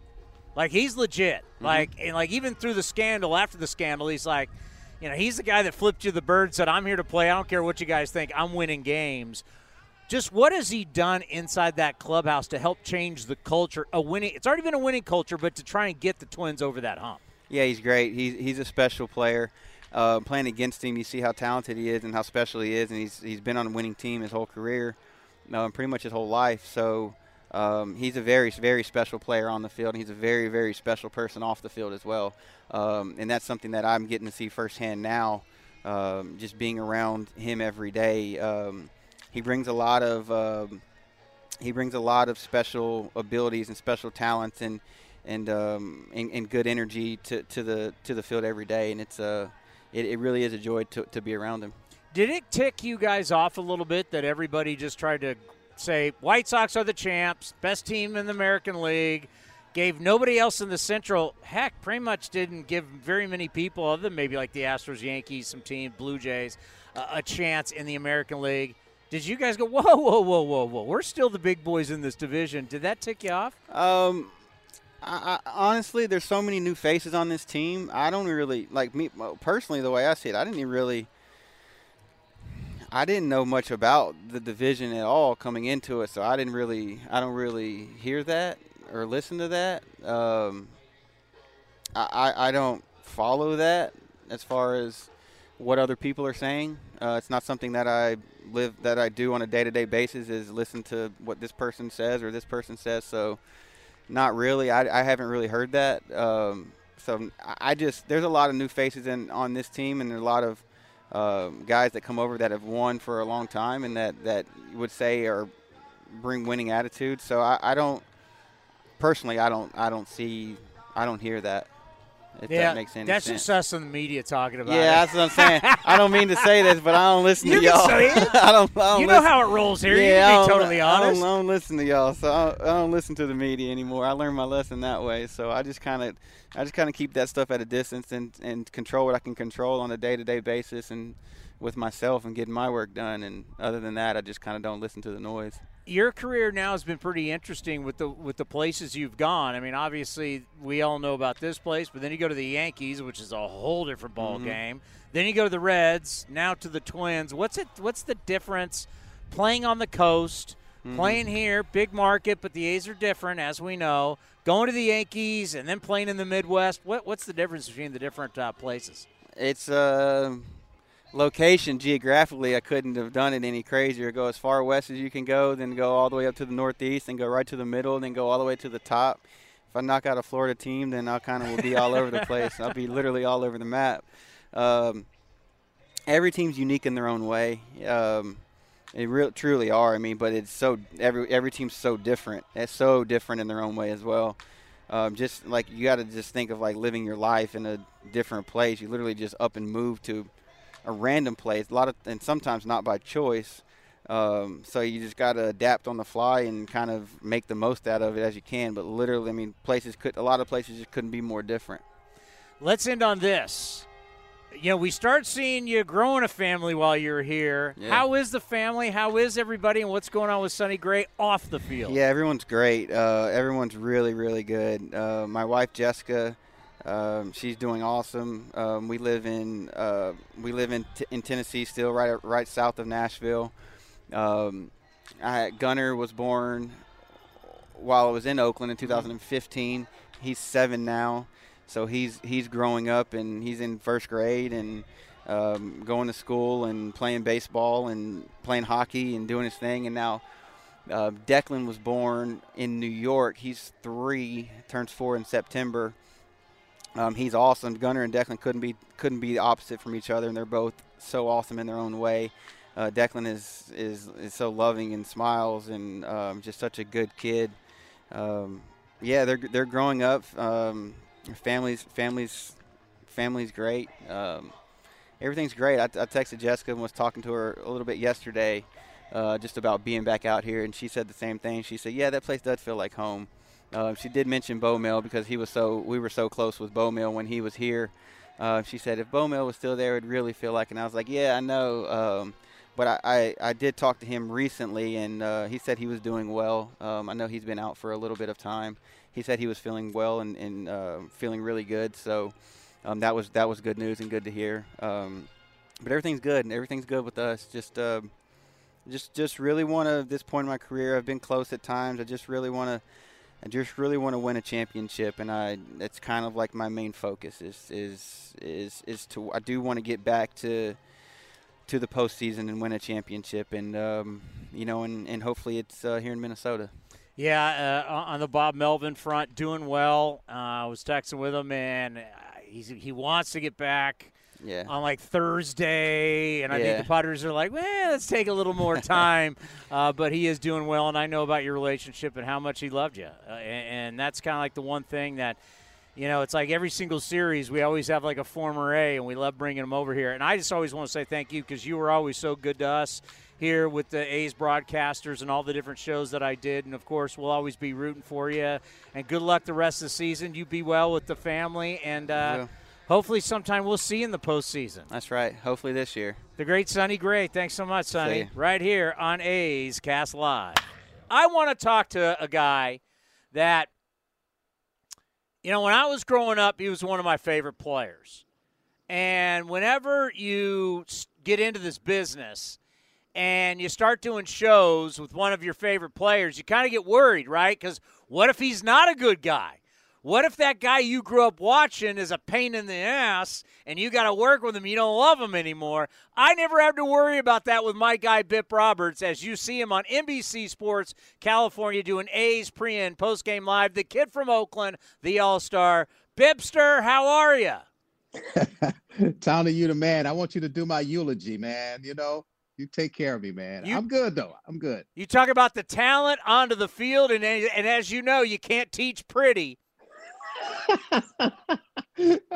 I don't know if I have it, but I tell you, Tony, I'm having a good time doing this TV thing, man. It's been 21 years now. Wow. You know, and uh, we've worked together and we've had some good times. And I just owe it to everyone that's in the industry to help kind of to mold me into being who I am. Because when I first got on here, I was a little shy when it comes to television, but they told me be yourself. It took a few years, but I'm comfortable doing it. And now, you know, you talk about 21 years later, we're still doing it. Well, you know, I think about, you know, covering this team. Obviously, it hasn't been easy because when you have the lowest batting average, lowest on base, lowest slugging, you know, there's not a whole lot to talk about when you're losing games. But Mark Kotsay, who's coming on a little bit later, but we taped it earlier today, talked about how small ball, it's got to be a must. The baseball that you grew up with, Bip, and the baseball that you played in the big leagues – I mean, if you're not hitting home run, if you're not walking and hitting home runs, you better make some changes. And it sounds like the A's are going to start putting an emphasis more on the game that you grew up playing and loving. Yeah, and I and I love that. Just like you said, I love when you start talking about baseball players being athletes and you have to create offense. It doesn't just happen with one swing of the bat where you hit a three-run home run or you know, you got six guys in the lineup and their job is to hit home runs. The Cleveland Indians this year, they have an 85% contact rate.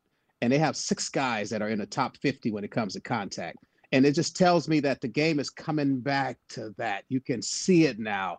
And when you look at it and you see home runs are down, and some guys who've had, you know, 40 home runs in the past at this particular point don't have any home runs. You know, Story got three home runs yesterday. It took him a while to get home runs, and he's a home run hitter. So I just believe that, as you said, Kotsay understands that he has has have guys in the lineup who can put the ball in play, use the entire field, go opposite field when they have to in situations like Minnesota did this last series. Every time there was a shift or a hole, Minnesota hit the hole. And you know, you talk about scoring 14 runs by doing the right thing when it comes to being at the plate and having an approach. So yes, the A's they have to get back to having the right approach when it comes to hitting the ball where it's pitched. When you're struggling, you know, it's a mental game. Obviously, you, you have the tools, you have the hand eye coordination, you have the strength, you got everything, you got the vision, you got everything you need to get to this level. But once you get to this level and you're struggling, I get it. You can take extra BP, you can do a lot of different stuff, a lot of different stuff. But the reality is, it's all between your ears and it's about confidence, it's the mental side of the game. What did you used to do if you were in a funk? to help you get out of that funk and get you back to being Bip Roberts? Well, the one thing I did was I always went back to square one, regardless if I got hits that day or no hits. First thing I'm going to do when I get to the park is I'm getting on the batting tee. I learned that from Tony Gwynn. Yeah. You go back to square one every day and you work from square one and you move forward. If you get four hits today, it doesn't mean you don't go back to the tee tomorrow because then you've lost your preparation. So you always have to have that preparation. The preparation is what gives you the confidence. If you don't have the preparation, you go into a game with the unknown. Well, I didn't work on the pitch away today, or I didn't work on the pitch inside. And when I got a pitch inside, I didn't have the right swing. Well, when you're working on in, in batting practice or pregame batting practice or on your drills, you're going to get the right swing. That's going to register your muscle memory and you try to carry that into the game. Now, the biggest factor of confidence is to get four good swings in a game, hit the ball hard, and if you get one hit, you build on that, and that's how you get your confidence back. How many slumps did Tony Gwynn go into? I never seen one. like he struck out three times in a game. One time, Bob Welch with the Dodgers. One time he struck. Like you got guys. How many times they striking out in a week? I mean, it's like I can't.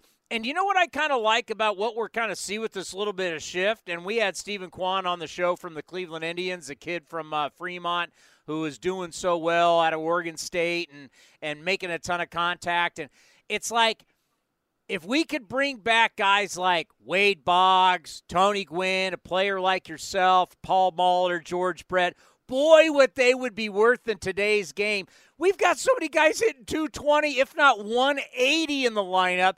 Can you imagine if you had guys in the lineup hitting 360, how much they would stand out? Yeah, yeah, you know, Tony, and, and I and I agree with that. But but I also know that these guys are facing some guys that bring cheddar, man. These guys are throwing 95 to 105, and and things are just a little different. So I, I give them that. I understand that now they have to make different adjustments. But hitting to me is hitting strikes. Hitting to me is making sure that you're prepared to go out there with an approach according to who you're facing.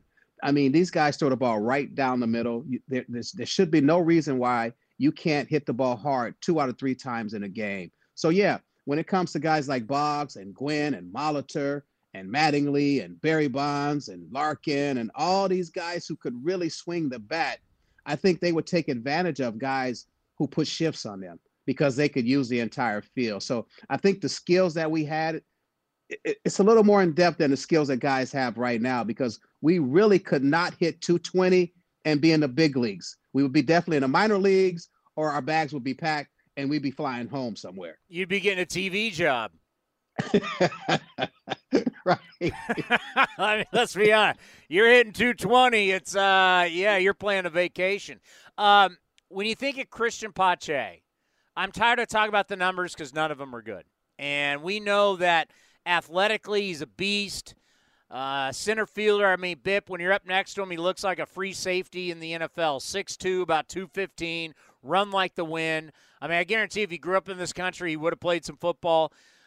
You know, but right now he's struggling. And I don't want to hear barrel rate. I've seen so many balls hit into the ground, ground ball after ground ball after ground ball. I mean, like his last two hits have been ground balls.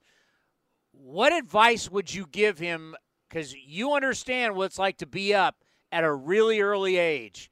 And there's a lot that you got to learn. There's not only how to play the game, it's in between the lines, but it's how to it's how to be a pro off the field, how to deal with your life. I mean, you're talking about a guy that's, you know, speaking a you know, doesn't speak the language fluently. I mean, there's a lot of obstacles at a young age. What advice would you give him?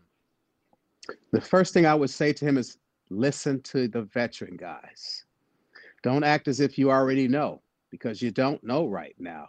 You have to find that veteran guy who can mentor you while he's on the field playing.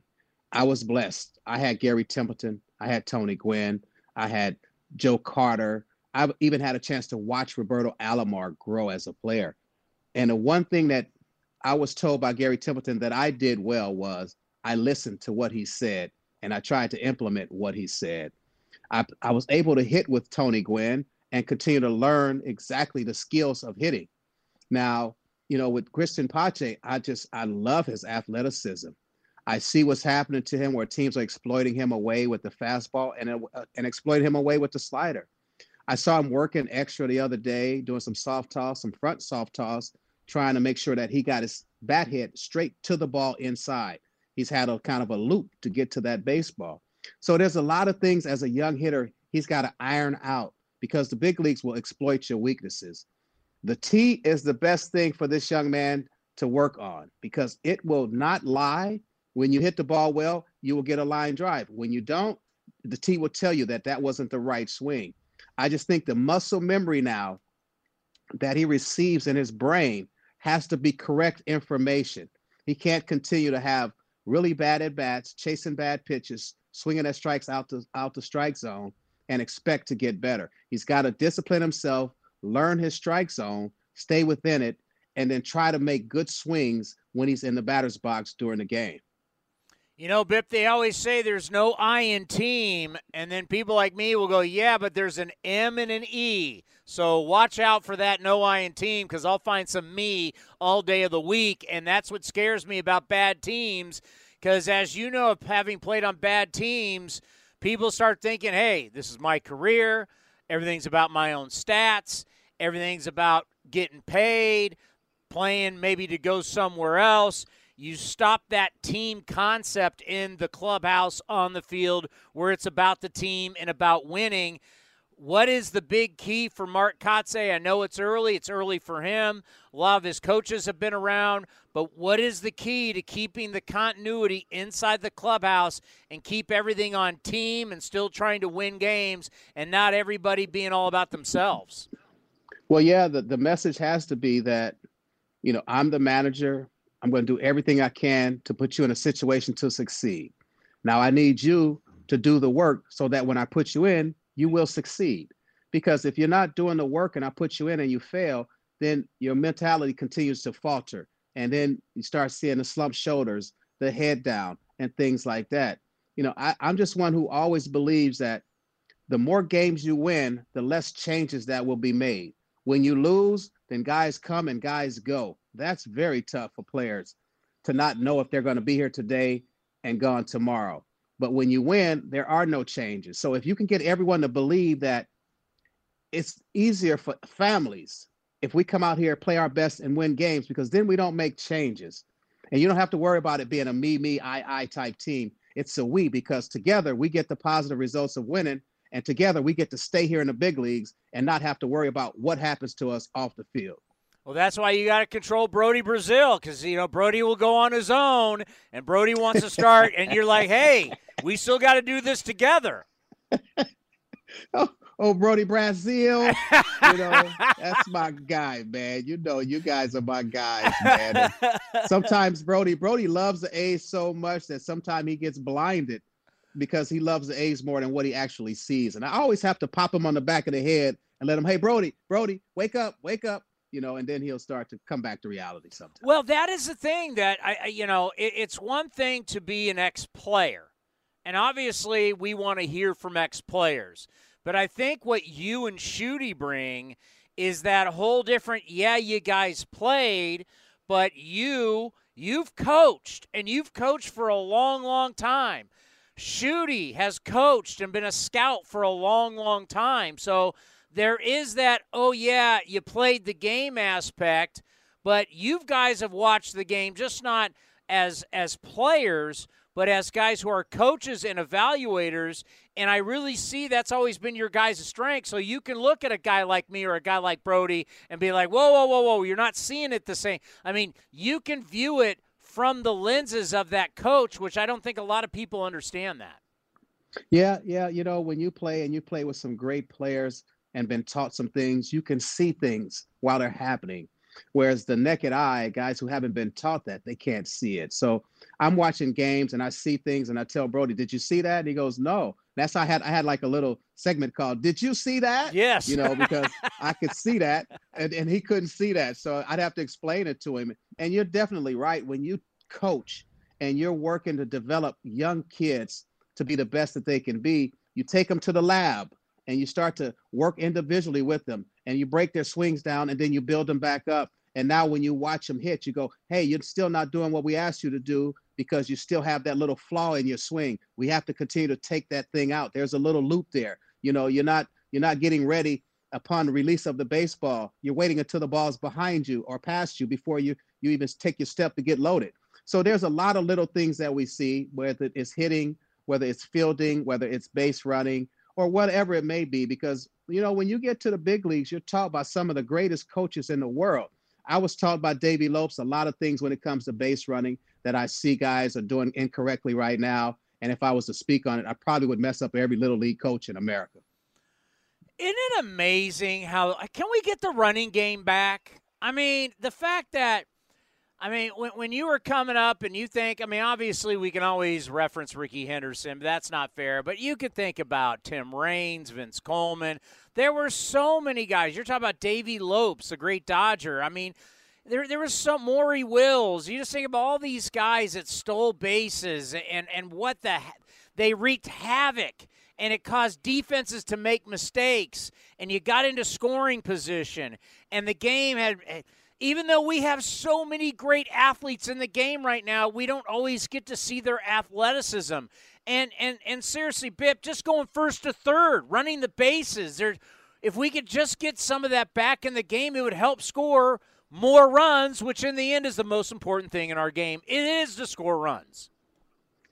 That's the goal when you get on first base, right? To score runs, or else it's not a successful time on base, in my opinion.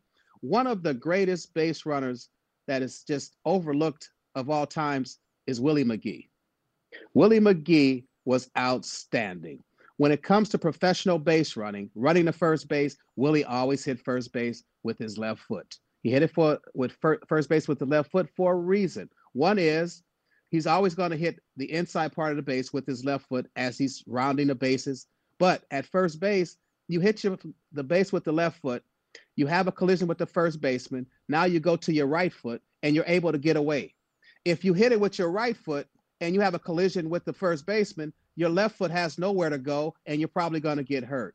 But Willie McGee, from standstill to full speed, was one of the fastest six foot two guys I've ever seen. and he always went from first to third on a base hit anywhere. I don't care. And he played on turf, which made it tougher but Willie McGee understood how to cut the bases, shorten his length from base to base, and get there safely majority of the time. Those Whitey Herzog in the old Busch Stadium on that horrible turf, they all could fly in the 80s. oh my, Tommy Herr had over yeah. 100 RBIs with like six home runs. Seven. Right? I think I think it was seven was, home runs. Was and, uh, seven like, home runs? I think it was right. seven home runs and 114 RBIs. 114 RBI. He just let the Cardinals, the, the birds just fly around the bases, and he did what was capable or what was needed at the time to get those guys in. Those guys had a, a brand of baseball that I, think it transitions to today. When you look at the St. Louis Cardinals, they have a St. Louis Cardinal way of playing baseball they always are right there in the thick of things. They're they're an organization that's overlooked, but they've won so many championships that you cannot say that they're not a dynasty. And the thing about it is, from rookie ball all the way to the big leagues. These guys get ready for the big leagues. And when they show up to the big leagues, like Albert Pujols did, he came ready and he did his thing. He got there and he showed off. That's the Cardinal way. Are you still doing real estate? Yes, sir. Yes, sir. I'm still doing that. Give out doing the number, baby. Give out the number. Let's go. Let's move some homes. Hey, let's move. Let's buy and sell. I'm at 925 548 3918. And uh, that is my number. And uh, I'm at Intero Realty. So I'm still doing it. I'm having fun doing it. I got a couple houses up right now for sale. And if you guys are interested, give me a call. And do do, uh, do the net too, because it's a great teaching aid. Oh, you're talking about the cutoff man. Yeah, we're still doing the cutoff man. That's a, a net where you can get so many reps within like 15 minutes. You throw it to a target, it goes into a net, it goes into a bucket. You don't have to pick up balls. So it saves you time, but it makes you better in a short period of time. All righty, Bipster. We'll be watching today. Uh, I did my hit for NBC. It's on Paul Blackburn. So when it's done, just just talk about hey, Townie A's Cast Live. You gotta love it. I sure will, man. I love when you do that, man. I enjoy it. You are the best, my friend. I'll be in touch. All right, all right. You guys have a good day. The great Bip Roberts, Mark Langston, now doing television for, or excuse me, doing radio for the Los Angeles Angels. Well, now joining us here on A's Cast Live, you know he's one of our favorites. He's a four-time All-Star, a seven-time Gold Glove Award winner. When you need mealtime inspiration, it's worth shopping Kroger, where you'll find over 30,000 mouthwatering choices that excite your inner foodie. And no matter what tasty choice you make, you'll enjoy our everyday low prices, plus extra ways to save, like digital coupons worth over $600 each week. You can also save up to $1 off per gallon at the pump with fuel points. More savings and more inspiring flavors make shopping Kroger worth it every time. Kroger, fresh for everyone. Fuel restrictions apply a three time American League strikeout leader, but most importantly, he is the greatest San Jose State Spartan baseball player of all time. He's the pride of Santa Clara. We always love to bring him back home. The great Mark Langston's with us. Mark, how are you? Chris, I'm fantastic, man. Thanks for having me. Well, it is always good to have you. You know, we miss you traveling, but uh, it, it's good to hear your voice. And uh, I hope everything's going well for you down in Southern California. Yeah, everything is good down here. Uh, we've had a a nice scenario where the Angels have gotten off to a good start. Where job related, that helps. yeah, it makes it a little bit easy, huh? it does. It definitely helps. Well, the one thing I want to get in is pitching, obviously, your forte. And I find it, you know, here we have the Angels. For the most part, they're healthy. The lineup is absolutely dangerous. You're go- but you're going with the six man rotation. And I just wonder how this is going to work. Are they going to have enough arms for enough outs in the long term of a 162 game season? How do you feel about that? Yeah, I mean, obviously the six man rotation plays out really well for this club just from the standpoint of Shohei's schedule that he's on. It really works well for him, you know, with the workload that he has. You've got Noah Syndergaard coming off Tommy John surgery, so that plays well for him. Michael Lorenzen, this is the first time he's back into a rotation since his rookie year in 2015. That helps. And then the rest of it, Patrick Sandoval, Reid Detmers, uh, these guys have never had a full season under their belt, so it plays well with the guys they have in this rotation. And we've seen it already. They've been able to log some innings, and Joe Maddon has been able to go with these guys a little deeper because they do have that extra rest. And these guys have responded really well so far. Well, I know we've talked about it up here, and I wonder if you're seeing it down there because with uh, Silseth going tonight, we got to see his first outing. And these guys coming up from the minor leagues are used to the pitch clock and it's amazing how fast they work compared to watching you know the past few years so many of the guys that we've had in the in the big leagues just work like sloths. I mean these kids are getting the ball they're going it's fast because that's what they're used to. Have you been noticing that? Yes you just mentioned chase Silseth, who's starting tonight uh, no doubt about it. He came up and just he couldn't get rid of it quick enough, and that always plays for any defense. They love it. The faster you can work, the better your defense is going to be. We had Jose Suarez in our rotation earlier this year, who is one of the slowest workers in baseball, and it's painstakingly, and, it, and I think it cost him from the standpoint sometimes those defensive plays aren't made behind you because of how slow he worked. Infielders, outfielders, everybody gets fidgety in between pitches. They don't know what to do. They want to be involved and they want it quickly. He went down to the minor leagues and he just returned, and all of a sudden we've seen an increase in his uh, getting the ball to home plate. So I definitely have noticed that. Certainly, the guys that have come up from the minor leagues, you see it, and and I'm okay with it because I think that helps everything. It certainly helps the defense, but I think it just helps the game of baseball kind of move around. Like when you remember back to your days, how fast were you, and did you think about pitching faster because it helps your defense behind you, it keeps those guys on their toes and engaged throughout the game? No, I was a guy that I worked so quick that I had to scream myself to slow down a little bit because there's always that fine line of working too fast and then your your mechanics get out of whack. So you got to stay within yourself. But my big deal is I went to my mouth uh, after every pitch, and I had back in when I played, I had to walk all the way to the grass, lick my fingers, wipe them off, get back to the mound. In today's game, you just stand off the side of the rubber, lick your fingers, and off you go. So I could have worked twice as fast, uh, but I had to go all the way down, lick my fingers, get back up on top um, you know, I, I, like it. I like the, the pace of the game. It's good for the game, and uh, hopefully that will continue. You know, the bullpen was definitely really good for the Angels. Lately, it uh, looks like a, with Iglesias, a couple hiccups, especially one against us.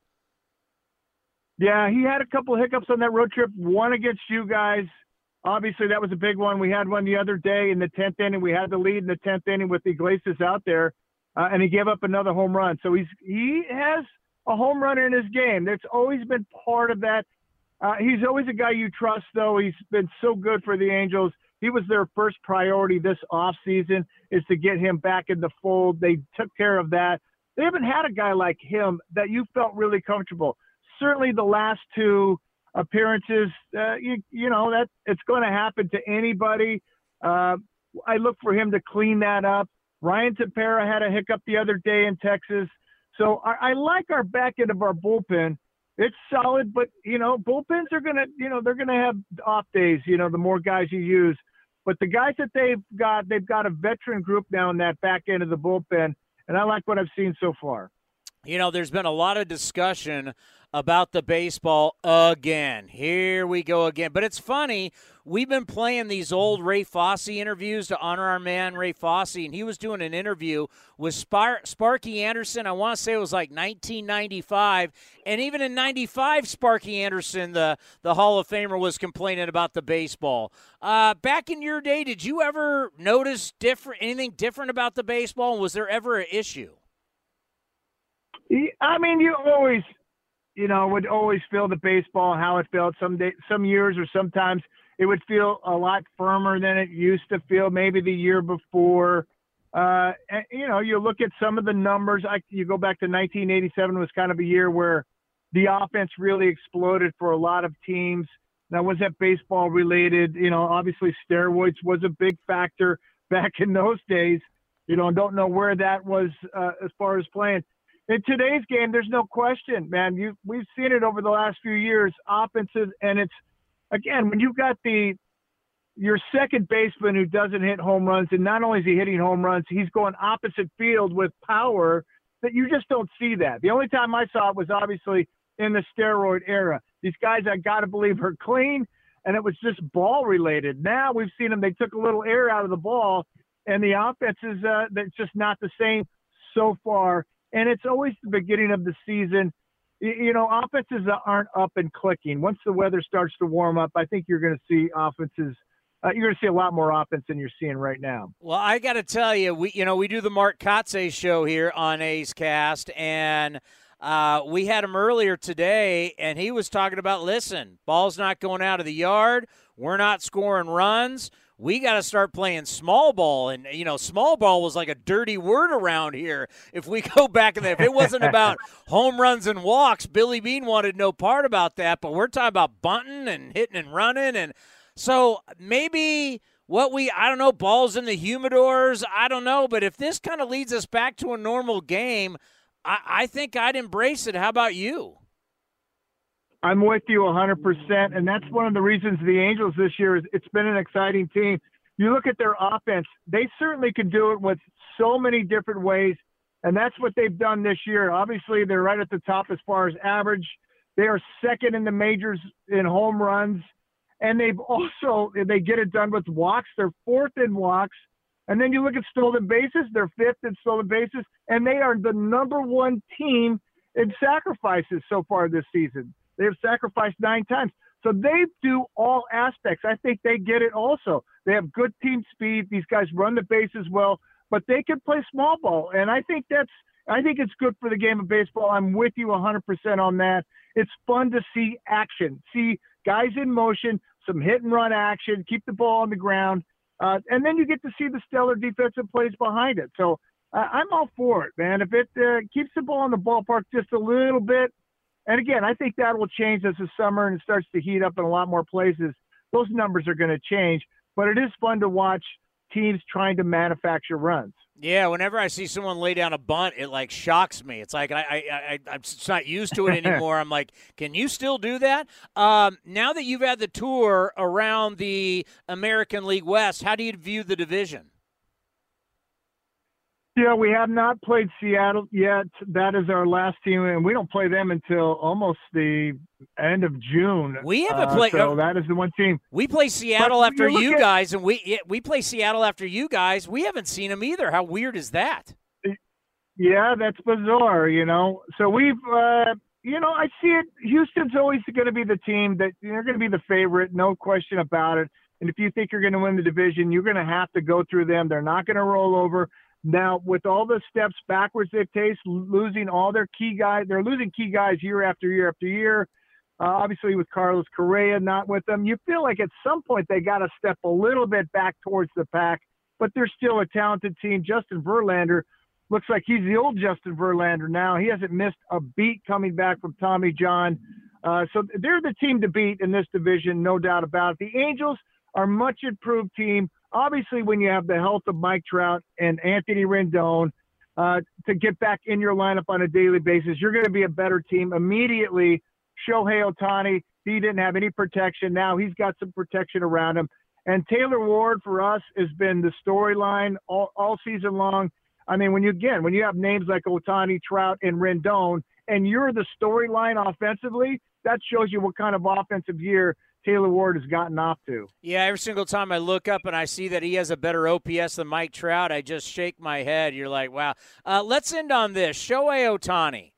I mean, every single time he comes to Oakland, whether you're watching him take BP, you watch him pitch, you just sit there in amazement going, my God, the guy's got this extreme. But he hit that one home run last series against the A's that I don't know how many guys, because you have to be that tall and you got to be able to get that lift on a high fastball. But he's just always doing stuff that you go, man, I don't know if I've ever seen this or will ever see this again. It's just amazing. He's he he literally is a freak, and you forget about how fast he is and how tall he is until you see him in person. Now that you've seen him for years.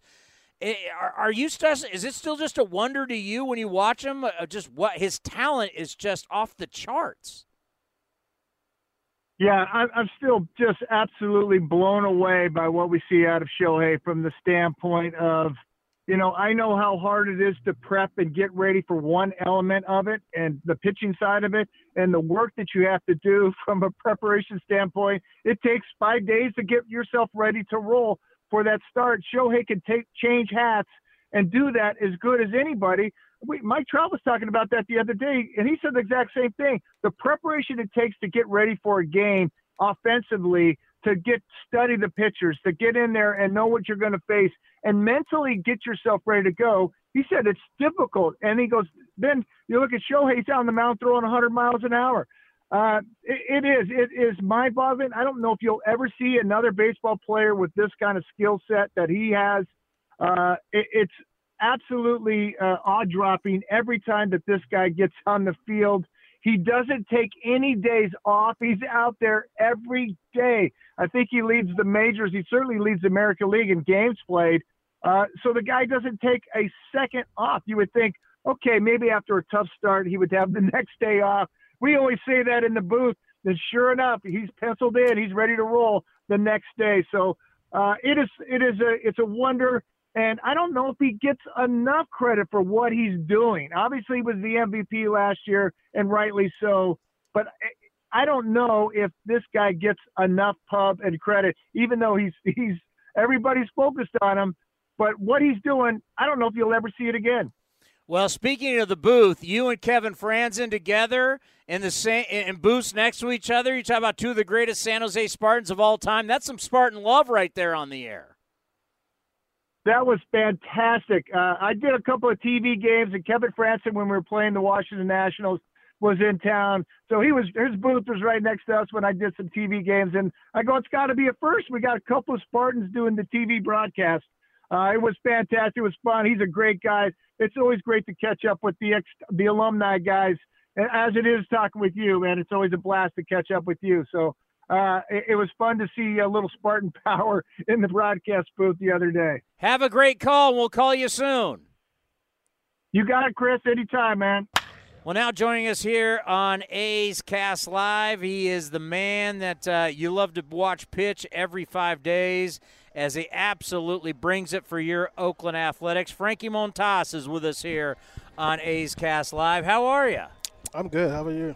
Uh, I, am doing well, and you know, just watching you pitch recently, I think you got to be feeling great because the other day, 12 strikeouts, but just in command of the body, of the mind. You can really see right now where you are in your career, and you got to be feeling great. Uh, I feel pretty good first of all, just want to thank God, you know, just for for keeping me healthy, you know, and um, I'm just trying to do my job, man. I'm just trying to go out there every five days and, and do my best. I remember doing an interview with you, and I don't know if you remember, but it was uh, it was the Bay Bridge series, so it was years ago. It was in San Francisco. You just made the team, right? You just had a baby. Remember. You remember yeah, this? Yeah, and I remember going like, "The world's your oyster right now." to think where you were then, and that's when you're really kind of learning the split, to where you are now. We'll go on the field, off the field. We'll start on the field. How are you now different than that guy that I had that interview with in San Francisco? Well, I feel like uh, it's just like I got more experience. Like with the years, you know, I have played with really good pitchers that the, that they've been in Oakland in the past. You know, and uh, I'm just trying to learn as much as I can every year. You know, just just trying to um, improve whatever whatever I got to do. You know, it, maybe fastball command, uh, uh, um, my splitter, just just trying to get a new pitch. Whatever I got to do to to improve my pitching, I'm I'm always willing to do.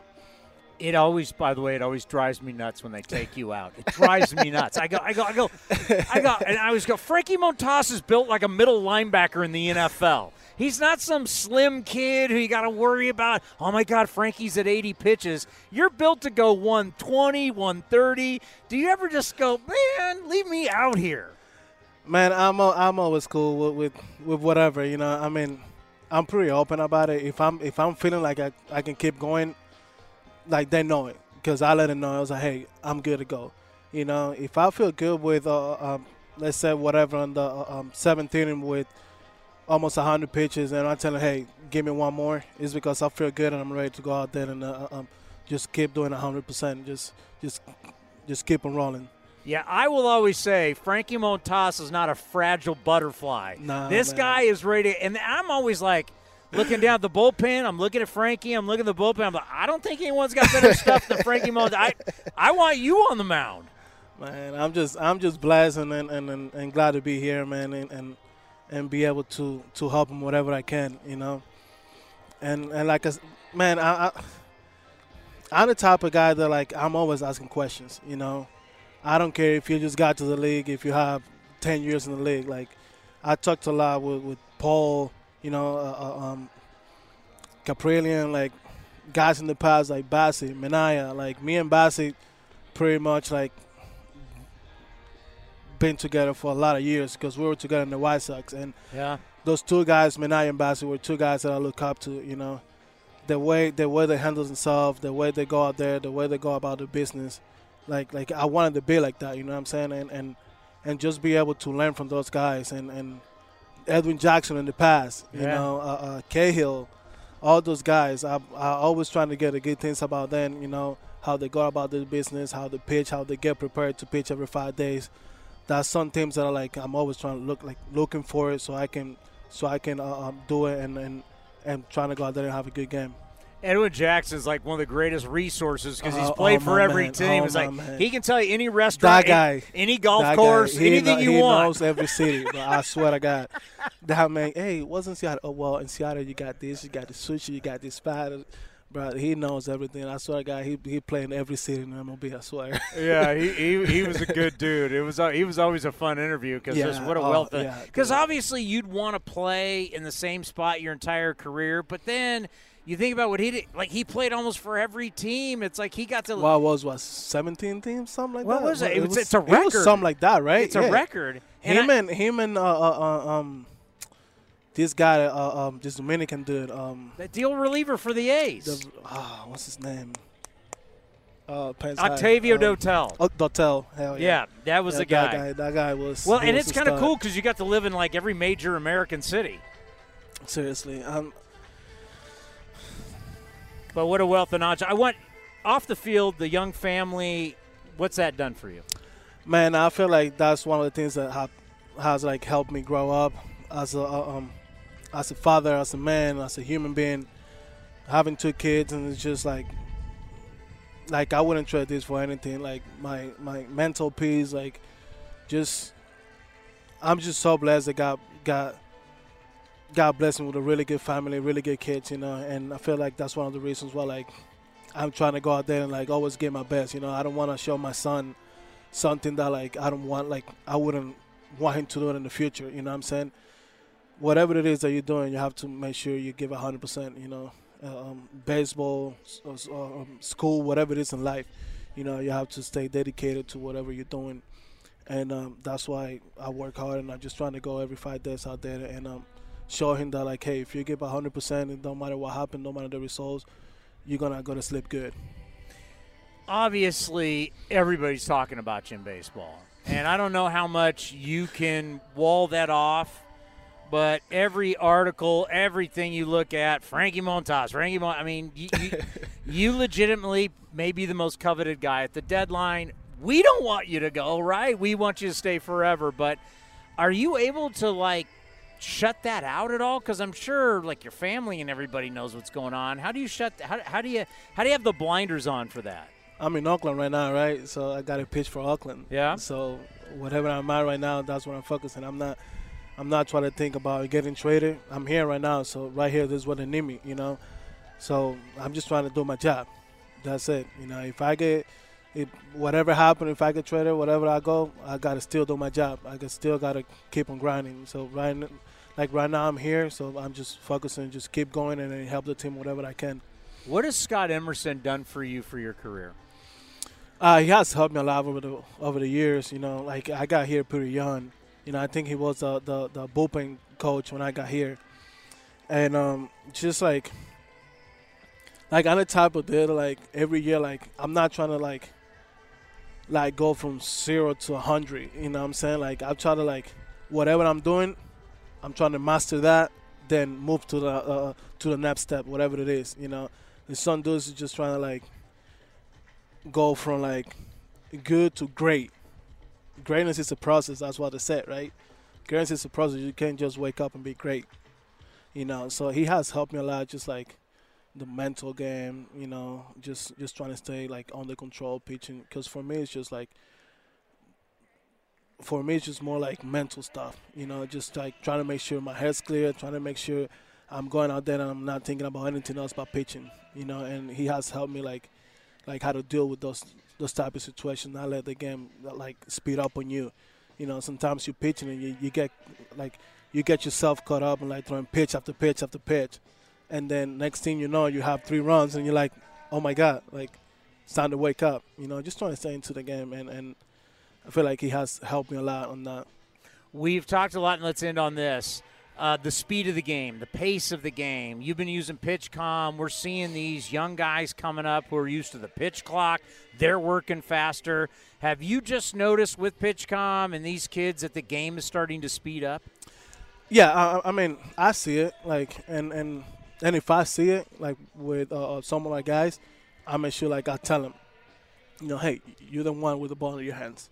You know, don't don't let the game get too quick on you. You know, the game doesn't start until you throw the ball. You know, it ain't gonna be no play if you don't throw the ball. So you have to be able to to learn how to like control the running game.